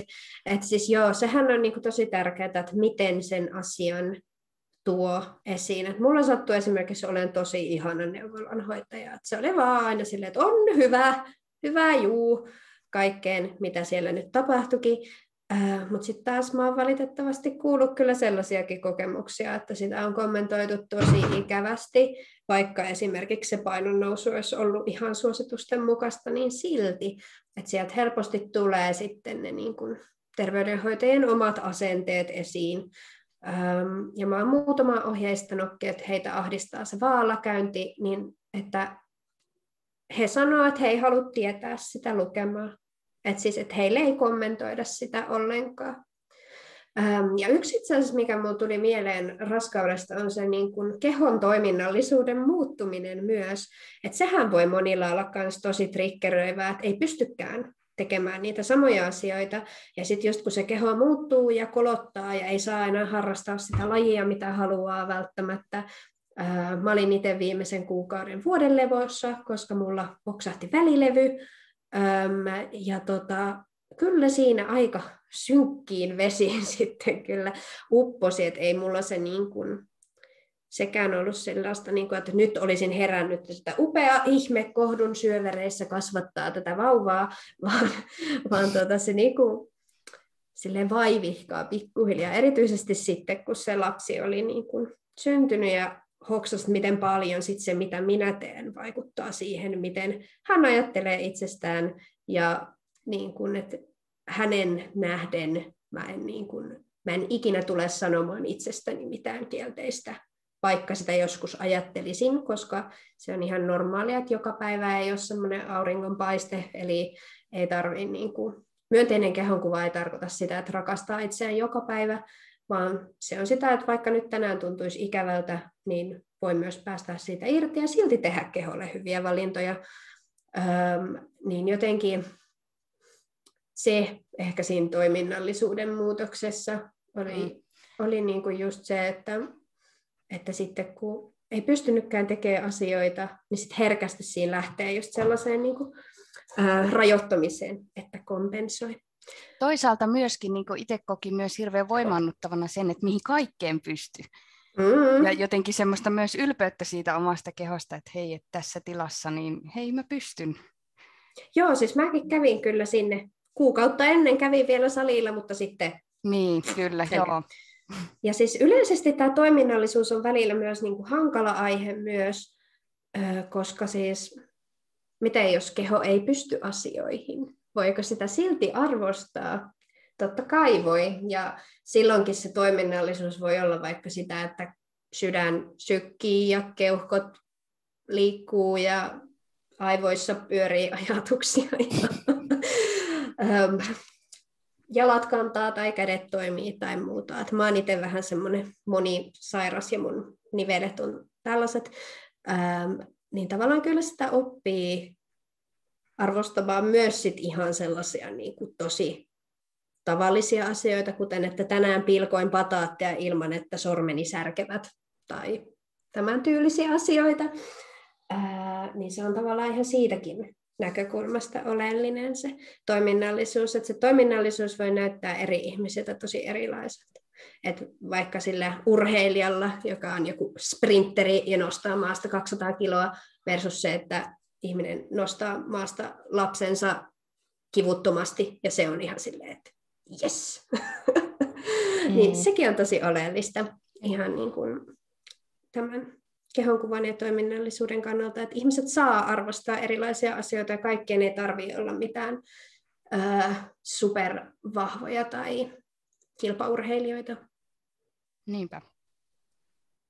Miten sitten pystyy omalla keholla tai toiminnalla yleisesti edistämään sellaista positiivista ilmapiiriä niin kehojen kuin ää, ruoka, ruokailun tai ruokasuhteen tai kehonkuvan ympärillä? Onko sinulla jotain yleisiä vinkkejä, että hmm. mitä, mitä asioita kannattaa jättää vaikka sanomatta kokonaan tai mitä asioita, mihin kannattaa keskittyä? Joo, ainakin kaikki semmoinen oman kehon alentava kommuni, niin kuin kommentointi, niin mä, mä en keksi niin kuin mitään syytä, että miten siitä olisi hyötyä kellekään. Tyylin se, että voi että kun olen lihonut, että onpa jotain, bla bla, niin varsinkin jos siellä on yhtään isompi henkilö kuin sinä paikalla, niin miltäköhän siitä ihmisestä tuntuu, jos sinä, en, en tarkoita juuri sinua, mutta siis jos joku toinen mollaa omaa kehoaan ja kommentoi sitä. Eli tavallaan se, mitä sanot itsestäsi, niin toiset ihmiset myös sen toisinaan niin kuin internalisoi, eli sisäistää itseensä. Ja tuo, tuo pätee varmasti myös kehollisuuteen tai toiminnallisuuteen. Myös va, nyt urheilumaailmasta tulee mieleen esimerkiksi urheilusuoritusten tota, ää, vertailu tai mollaaminen myös, että, että sekin, että jos puhuu omista vaikka saavutuksistaan tosi sillä tavalla alentavasti, niin sitten muut, jotka vaikka ei, ole, ei pystyisi samoihin tuloksiin, niin koko ajan, että no mitä mä sitten edes on, jos, jos niin. toi, tonkin tulokset oli jo niin kuin huonoja. Tai sellaisen, mä, sellaisen mä olen ainakin itse törmännyt, mikä on välillä sille ei saanut kyllä jotenkin karvat nousemaan pystyyn. Voi ei. Joo, siis ylipäänsä toi vertailu on välillä aika sellaista niin kuin hankalaa. Toinen, mikä mulla tulee somessa mieleen, on se, että postailisi muutakin kuin kuvia omasta kehostaan ja syömisistään, koska ihmiset tulevat vertailemaan ja ajattelemaan, että kun syön näin ja liikun näin, niin näytän tältä. Ja se ei ole useimmiten tervettä, varsinkin jos sen ihmisen, niin kuin se mitä se näyttää, ei ole niin kuin tervettä. Toinen on just se ruokien ja kehojen arvottaminen, sellainen niin kuin, mikäs mulla tulisi nyt mieleen, joku sellainen, että ää, oi kauhean, mä kuulin jonkun sellaisen, että siinä oli niinku kuva jostain niinku herkkupäivästä, ja sitten se oli joku sellainen, että tänään on läskipäivä. Mun mielestä se oli aivan karsee. Et siis et toi on siis niin turhaa, jotenkin se, että kun kytketään se, että miltä keho näyttää, ja se paino siihen, mitä syödään, niin se on yleisestikin niin kuin tosi turhaa. Öm, ja en mä tiedä, joku millä tavalla voisi myönteisesti niin kuin edistää, on se, että näyttää niin kuin monipuolista, realistista syömistä, näyttää ehkä jopa itsestään niin kuin kuvia tai videoita siinä, että se ruoka oikeasti menee suuhun, kertoo tavallaan sitä kontekstia, niiden kuvien ympärillä. Plus se, että jos käyttää, tekee esimerkiksi jotain sellaisia infografiikoita tai jotain tällaisia, niin käyttäisi monenlaisia kehoja. Tai on vaikka työssä, jossa niin kuin tehdään jotain materiaaleja. Mä täällä viuhdon kurjasti käsilläni, mikä ei tietenkään siinä näy, niin käyttäisi monenlaisia, monenvärisiä, monenkokoisia, monenmuotoisia kehoja. Ehkä jopa niin kuin erilaisesti toiminnallisia, eli vaikka pyörätuolissa tai amputoitu jalka tai jotain. Että tavallaan että ihmiset näkis representaatiota itsestään, ettei se ole aina vaan se tietyllä tavalla niin kuin, ö, hoikka, valkoinen, pitkätukkainen nainen, joka siellä näkyy. Se on äärimmäisen yliedustettuna Instagramissa erityisesti. Ja mulle tuli itse mieleen siitä kommentoinnista vaikka omasta tai toisten kehoista sillä tavalla alentavasti, mutta myös sellainen keho, kehonmuutosten, niin kuin, mitä ehkä voitaisiin ajatella positiivisina, vaikka että onpa tuo ihminen laihtunut tai onpa tuo timmissä kunnossa, niin sitten sellainenkin voi olla tosi haitallista, koska se myös niin kuin käänteisesti luo sitä ilmapiiriä tai sitä laihuuden tai sellaisen tietynlaisen ää, arvon pönkittämistä ja sitten myös, koska niihin hän voi sitten liittyä paljon negatiivisia asioihin, vaikka painon putoamiseen, mitä sitten ei juurikaan siitä päälle päin näy. Tosi hyvä pointti. että sehän siinä, että kun me nähdään ihminen, joka on laihtunut, niin eihän me tiedetä yhtään, että mikä se syy on. Että mikä siellä on taustalla. Että se voi olla vaikka aggressiivinen syöpä tai syömishäiriö tai joku sydänsuru, avioero ja ei ole syönyt. Eihän se tarkoita, että olisi terve tai iloinen siitä muutoksesta, ähm, mutta tämä on monesti se jotenkin se oletus.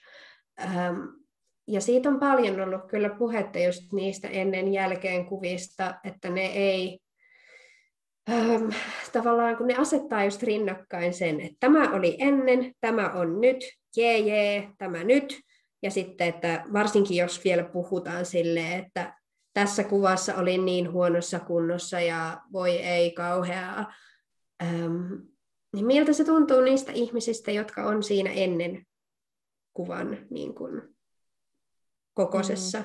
kehossa, niin jotenkin, ja sitten kun siinä on se oletus, että se nykyhetki on parempi, mutta kun eihän me tiedetä, millä keinolla me päästiin sinne nykyhetkeen, koska paljon oleellisempia on ne elämäntavat, millä sinne mennään, kuin se, että mikä se lopputuote on, koska kyllähän sitä painoa voi pudottaa vaikka syömällä pelkkää suklaata joka päivä, eikä mitään muuta, mutta se ei tee siitä niin kuin terveellistä.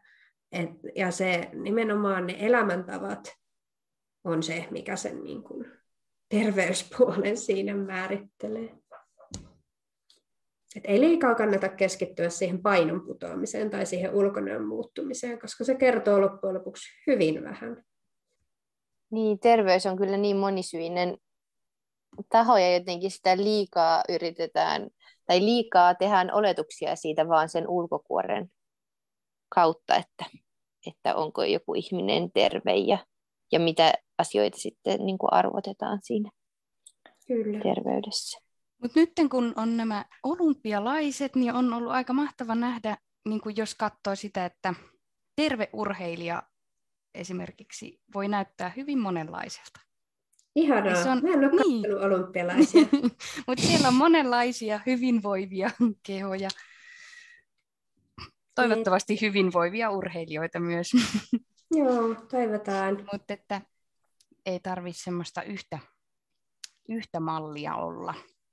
Ja siis se on erittäin hyvä, että sinne tuodaan nimenomaan niille urheilijoillekin sit sitä niin kuin representaatiota, eli näkyy siellä, että näitä huipulla olevia urheilijoita on erinäköisiä ja eri kokoisia. Just. Koska tavallaan sehän just nimenomaan on tosi myrkyllistä, jos ne kaikki on niin kuin tismalleen samannäköisiä pienessä rasvaprosentissa, koska sitten se tulee se oletus, että se on se, mitä vaaditaan, että päästään sinne huipulle. Ja mä oon joskus ajatellut, että, että se on myös niin kuin yksilöllisten ominaisuuksien hukkaan heittämistä, jos me yritetään saada kaikki niin kuin samaan muottiin, koska varmaan suurin osa ei siinä, siinä kapeassa muotissa ole niin kuin omassa parhaassa tilassaan, tai niin kuin, että se keho ei silloin toimi omalla optimaalisella tavallaan.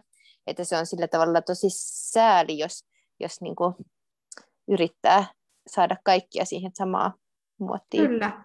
Et mä oletan, että se vähän niin kuin ajattakaa sitä, että joku, jonkun etu on vaikka se, että se on luonnostaan tosi kevyt. Ja toisen mm. etu voi olla vaikka se, että se on tosi vahva ja se käyttää sitä mm. voimaa niin kuin hyödykseen. Että sehän esimerkiksi juoksussa tukee sitä juoksun taloudellisuutta, että on sitä mm. niin kuin voimaa siellä. Ja sitten toisella taas, kun se on kevyt, niin se juoksu on kevyempää. Et niitä voi olla niin kuin erilaisia niitä etuja, ja se nimenomaan olisi hyvä hyödyntää sitä omaa etua, eikä muuttua siihen tiettyyn kapeaan muottiin, koska se voi olla, että pääsee parempiin tuloksiin sillä, että tota, valjastaa ne omat edut hyödykseen. Ja voi Oi. paremmin. Olipa Kyllä. hyvin, hyvin sanottu. Toi oli hyvä lause.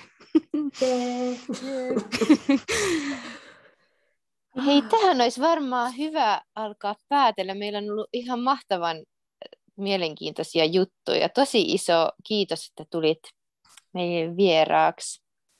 Ollut suuri ilo.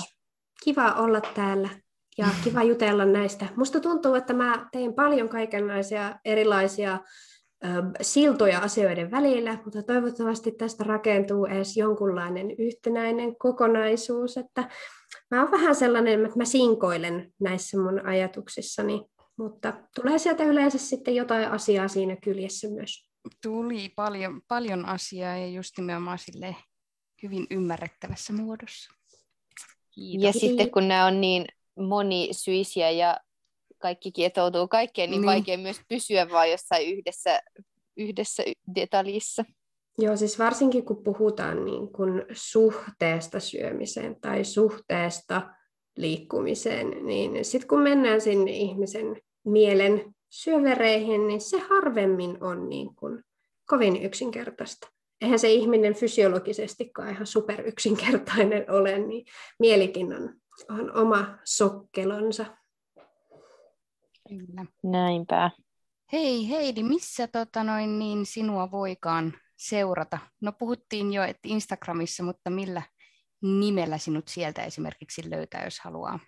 Joo, Instagramissa minä olen at heidikin, eli heidikin kahdella koolla. Ja sitten at tiedennaiset löytyy myös häärimästä sieltä. Hyvä.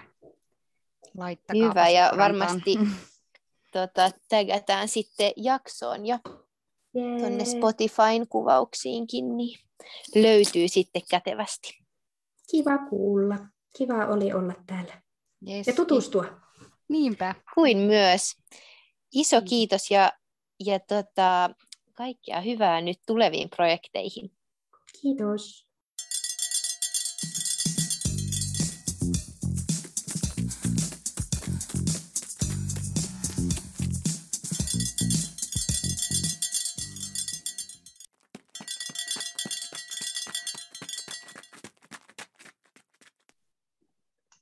Olipa mielenkiintoinen jutella Heidin kanssa tästä tosi mielenkiintoisesta ja aika laajasta aiheesta. Varmaan voisi Heidin kanssa itse asiassa myöhemmin tehdä toisenkin, toisenkin jakson tämän asian tiimoilta. Ehdottomasti. Vaikea pysyä sillä tavalla vaan yhdessä teemassakaan, koska noin niin kuin Heidi sanokin, niin kietoutuu niin voimakkaasti aina asiat toistensa ympärille ja, ja meidän kaikkien elämiin monilla tavoilla, niin, tota, niin si- siitä aina pystyisi jatkaa vaikka mille haaralle sitten lisää. Mm. Oli hyvä, hyvä tota noin, niin Heidi avasi näiden termien eroa, että intuitiivinen syöminen ja tietoinen syöminen, niin silleen tosi hyvä, koska itselläkin menee, menee herkästi noin termit sekaisin. Oliko sulle noin niin aiemmin tuttuja joko termeinä tai sitten jotenkin omassa elämässä? No siis oli termeinä tuttuja, mutta en ole silleen hirveän syvällisesti niihin perehtynyt. Mutta ehkä siis viime aikoina on kyllä ollut niin kuin lehdissä näin just paljon mun mielestä tästä, ainakin tämmöisestä tietoisesta syömisestä mä olin kuullut ehkä enemmän vielä kuin tästä intuitiivisesta syömisestä, mutta sillä tavalla tuttu aihe ja niin sitä miettinyt myös omalle kohdalle, että tota, et mit, miten, miten se niin kuin toimii ja onko sitä saanut jotenkin just niillä semmoisilla ruokakikkailuilla niin myös häirittyä sitä omaa semmoista niin kuin kehon kuuntelua ton syömisen, syömisen osalta.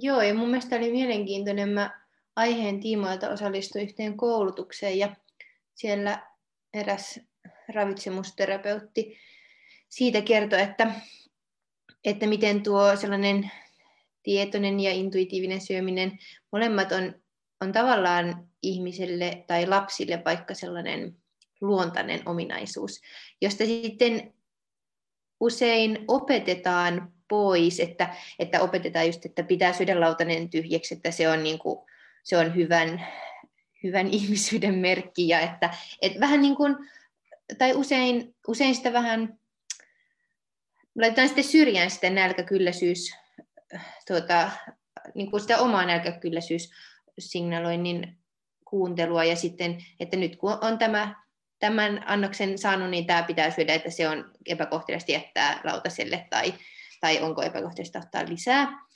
Niin sitten on just sitä itse paljon miettinyt, että, että kuinka sitä on tavallaan ehkä just oppinut pois sitä ja on ajatellut, että tietty rytmi, mitä pitää syödä ja miten, miten paljon ja, ja kaikkea, niin sitten on ehkä yrittänyt tietoisesti kyllä vähän herätellä sitä, että, tai myös vähän kyseenalaistaa sitä, että no onko mulla nyt nälkä, tai että miksi mä en voisi nyt syödä, kun mulla on nälkä, tai että, että voinko mä jättää lautaselle, koska mä oon ennen ollut hyvin, hyvin niin kuin vahvasti sitä mieltä, että ei koskaan saa jättää lautaselle, tai jotenkin omaksunut sen opin, niin ehkä nyt myös, että että mä en siis en ole sitä mieltä, että olisi hyvä heittää ruokaa pois, mutta sitähän voi myös säilyttää sitten jääkaapissa, että jos jää yli, että ei tarvi aina kaapia niitä kaikkia kulhoja sillä tavalla ihan, ihan tyhjäksi, jos ei ole nälkä, tai että, että sitä on yrittänyt opetella sitä tuntemaan niin kuin tarkemmin tuota, että, että nyt, minkä takia mä nyt jatkan tätä syömistä, että, että syönkö mä nyt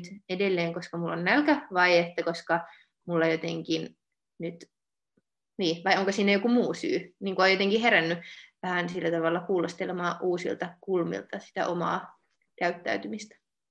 Joo, toi on hyvä pointti kyllä. Ja itse on, on miettinyt tätä samaa, ja sitten itse asiassa lasten kasvatuksessa mä huomaan, että mä oon ruvennut niinku just kiinnittää huomioon siihen, että miten mä puhun lapsille siitä. Että et syöpä lautanen tyhjäksi, se tulee niin jotenkin herkästi, mutta sitten mä oon itse asiassa viime aikoina ottanutkin semmoisia käyttöön, niin kuin, että hei, että toki joskus lasta pitää motivoida syömään, koska tietää, että hän tarvitsee sen, ja si- si- jos ei nyt syö, niin seuraavassa hetkessä sitten tulee se hirveä nälkä tai tekee mieli sitten jotain niin kuin ei niin ravitsevaa. Mm.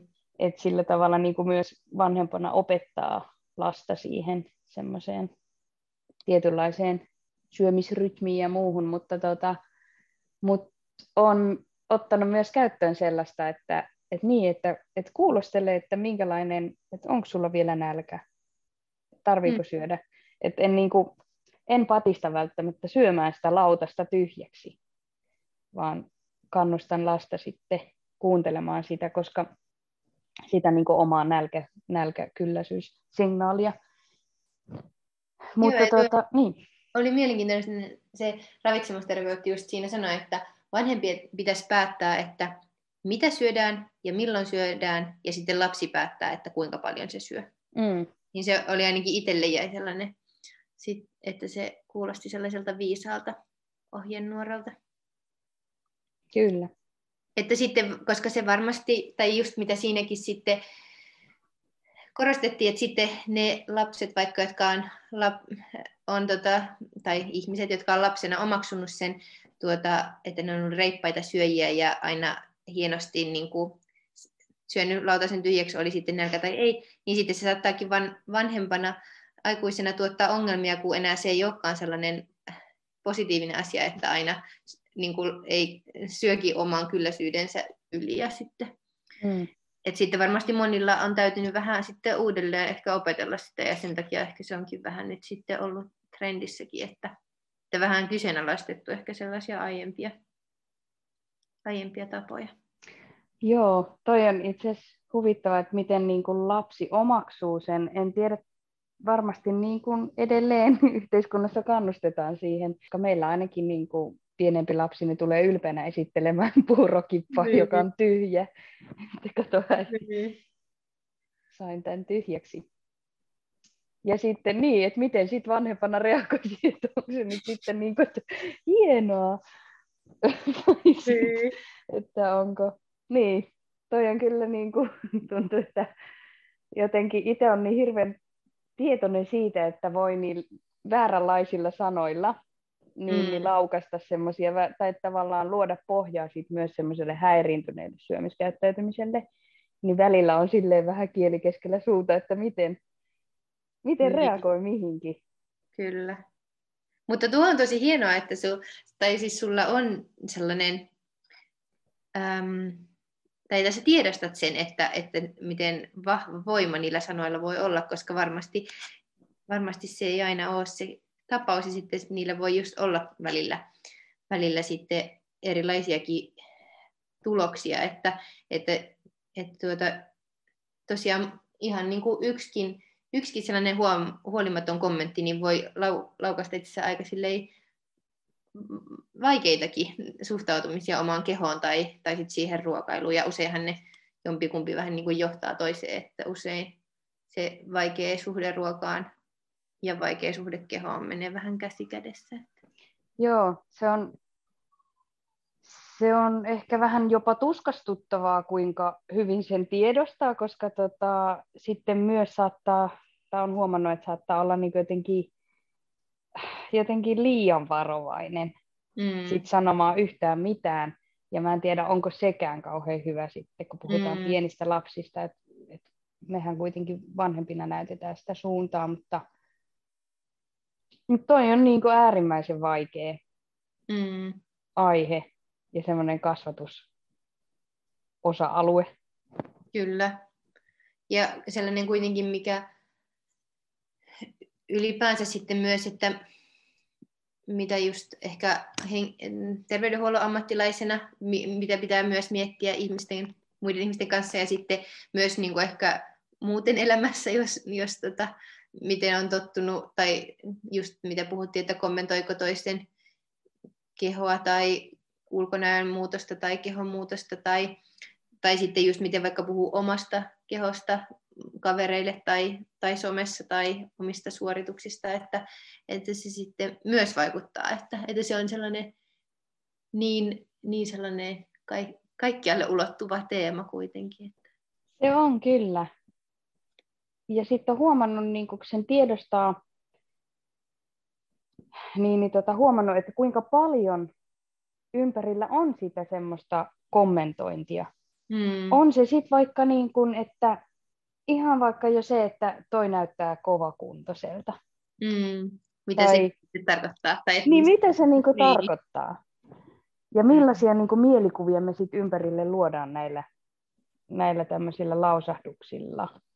Ja just, no. että mikä on se meidän sellainen urheilijakehon ihanne, mikä, mm. mikä niin kuin jotenkin mikä meillä on yhteiskuntana tai mikä meillä on yksilöinä niin kuin mielessä.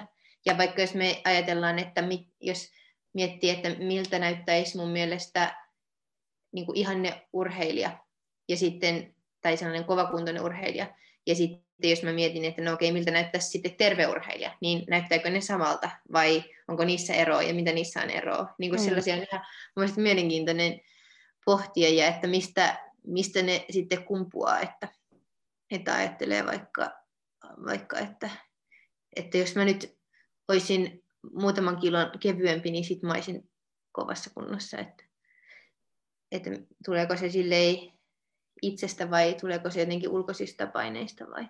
Mm. Tuossa on just tärkeää jotenkin se, että, että olisi mahdollisimman laajasti erilaisia urheilijan kehoja vaikka esillä. Niinpä koska sitten ne on niin kuin omiaan sitten just, just todistamaan sitä asiaa, että, että, että kaikki on yksilöitä ja, ja yksilöillä on, on ne omat vahvuutensa, jotka pääsee yksilöllisesti esiin, tai että vaan jos sitten siihen tiettyyn yhteen ideaaliin kaikki tunkeutuu, niin sitten se voi olla aika haitallista sitten mun suurimmalle osalle vaikka niin, kyllä. urheilijasta tai ihmisistä. Mutta ehkä oman kokemuksen kautta mä oon kyllä ottanut hyvin tiukan linjan, että, että mä, en, mä en kyllä enää kommentoi kenenkään kehoja, enkä niiden muutoksia. Oli ne mun mielestä jotenkin hyviä tai huonoja, koska just sekin, että mistä se, sitten, mistä se sitten johtuu, että mun mielestä se on hyvä tai huono muutos, ja sitten, että mitä se sitten viestii niin kuin sille ihmiselle, että...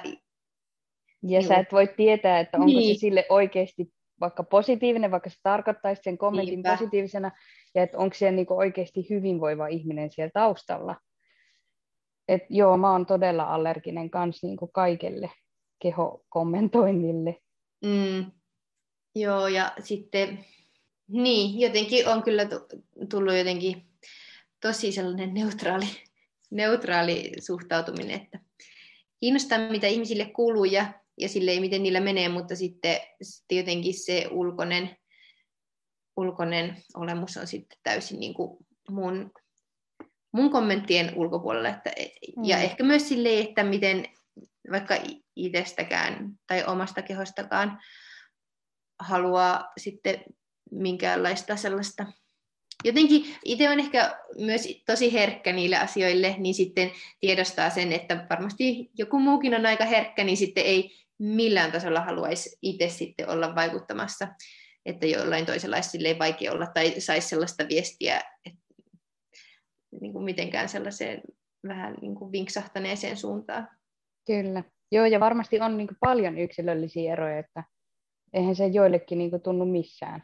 Ja niin kuin saattaa ajatellakin, että ei, miksi, miksi ei voisi mm. niin kuin sanoa, mutta just itse kanssa on, on kyllä tosi herkkä, niin. herkkä sille.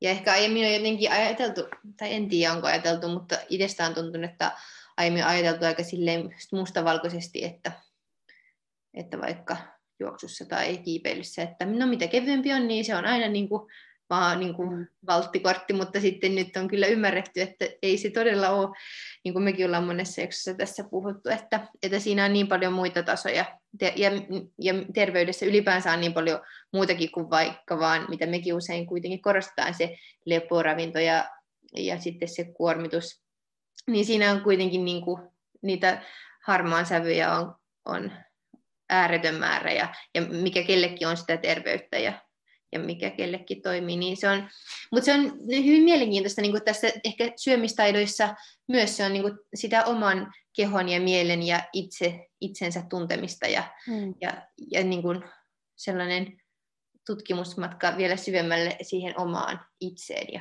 miten, miten oma keho käyttäytyy ja miten, mitkä asiat itselle toimii ja eikä vain sillä tavalla laittaisi sitten niitä omia tuntemuksia jotenkin maton alle ehkä. Mm. Joo, mun tuli välillä tuntuu, että kun tuosta syömisestä vielä, että, että, että se oma syöminen on hyvinkin tietoista, niin voiko se sitten semmoinen intuitiivinen syöminen tai vaikka semmoinen tiedostava syöminen, niin olla rentoa. Että väli tuntuu, että itse tarvisi ehkä sitä semmoista niin kuin lisää sitä rentoutta ja sitä ehkä ei niin tiedostavaa syömistä. Mm. En tiedä, tunnistatko tämän? Joo, kyllä. Vaikea tasapainoilla noiden välillä. Niinpä. Mutta ehkä siinä just, niin. Niinpä. Mutta ehkä siinä tietoisessa syömisessä varsinkin niin korostetaan sitten just sitäkin, että, sellaista enemmän niin kuin aistillista tietoisuutta, tai että just, että miltä se niin kuin mm. todella maistuu. Ja, ja, Kyllä, niin, että sä oot niin kuin läsnä siinä ruokailuhetkessä. Niin. Mutta sehän on niin kuin just äh, sellainen, niin kuin, vaikka mäkin olen yhden ki- tai parikin kirjaa tästä aiheesta lukenut, niin, niin niissä kyllä painotetaan, että niin kuin lähtökohtaan, että ei että sen suhtautumisen ruo- ravitsemukseen täytyy olla niin kuin terveellä pohjalla ennen kuin siihen voi sillä tavalla lähteä, koska sitähän varmasti voi helposti sitten jotenkin, se voi muuttua vain yhdeksi syömishäiriön tota, tai häiriintyneen syömiskäyttäytymisen niin kuin ilmenemismuodoksi sitten, että niin kuin, kun on jo valmiiksi koko ajan miettiä ruokaa ja, ja, ja on hyvin tietoinen paljonko syö ja milloin syö, niin sitten se voi myös mennä ehkä oestallikkoa, että sikäli jos on jotain sellaista hankaluutta, niin sitten ei varmaan kannata hirveästi ainakaan sellaisia niin kuin jotenkin sääntöjä sille syömiselle tehdä, vaikka sitä nyt ei sinänsä noissa kyllä kummassakaan tarvikaan tehdä, mutta, mutta just se, että kuinka ison, isosti haluaa vaikka sitten siihen perehtyäkin, niin sekin, tai jotenkin ottaa sen sille omaksi osaksi omaa elämää. Ja... Joo, toi on hyvä, hyvä pointti kyllä, että se ei välttämättä tietyissä vaiheissa niin ehkä ole se paras. Niin, ja sitten niin. just sitäkin, että, että se, sekin riippuu varmasti tosi paljon urheilijasta ja ihmisestä, että vaikka pystyykö ylipäänsä syömään sillä tavalla omaa nälkäkylläisyyssignaaliaan kuunnellen, koska jos vaikka tietää, että se ei itsellä koskaan nälkä, jos on kovia treenejä tai pitkiä linkkejä tai jotain, niin eihän se sitten millään tavalla palvele sitä tekemistä, jos sitten vaan, no ei, mulla on nälkä ja mä en ole syönyt nyt koko päivänä, niin ei mun varmaan tarvitse syödä, vaikka tietää, että niin kuin, että kyllä se elimistö tarvii. Että mm. tietysti mm. siinäkin on niin kuin, niitä tasoja. Että, että mm, tuota... Ja just itse asiassa tuota kautta sen, se voi tukea sitä häiriintynyttä. Niin, kyllä. Niinpä. Että okei, että no mun keho että sanoo nyt, että ei, niin. ei tee mieli syödä, niin en niin. syö. Mutta joo, niin varmaan hyvä lähtökohta se semmoinen. Se on niin kuin tasapainossa se suhde ruokaan. Niin, kyllä. Ja sekin voi olla tosi pitkä prosessi sitten löytää sitä tasapainoa uudestaan, jos, jos se on niin kuin ollut pitkäänkin vaikka vähän vinksallaan, niin sitä voi olla tosi vaikeakin sitten lähteä, mm. lähteä sieltä. Ja kyllä moni, moni tota, niin syömishäiriön läpikäynyt on, tai niin kuin sitä, että että ne on hyväksynyt sen jollain tavalla osaksi koko loppuelämää. Mm. Ei tarkoita sitä, että se syömishäiriö olisi koko ajan niin kuin päällä tai jotenkin tosi epä, mm. epäterveellä pohjalla, mutta siis se, että, että jollain tavalla se suhde, suhde siihen syömiseen, niin, tai että sen kanssa saa niin kuin tietoisesti tehdä ehkä tavallista enemmän töitä.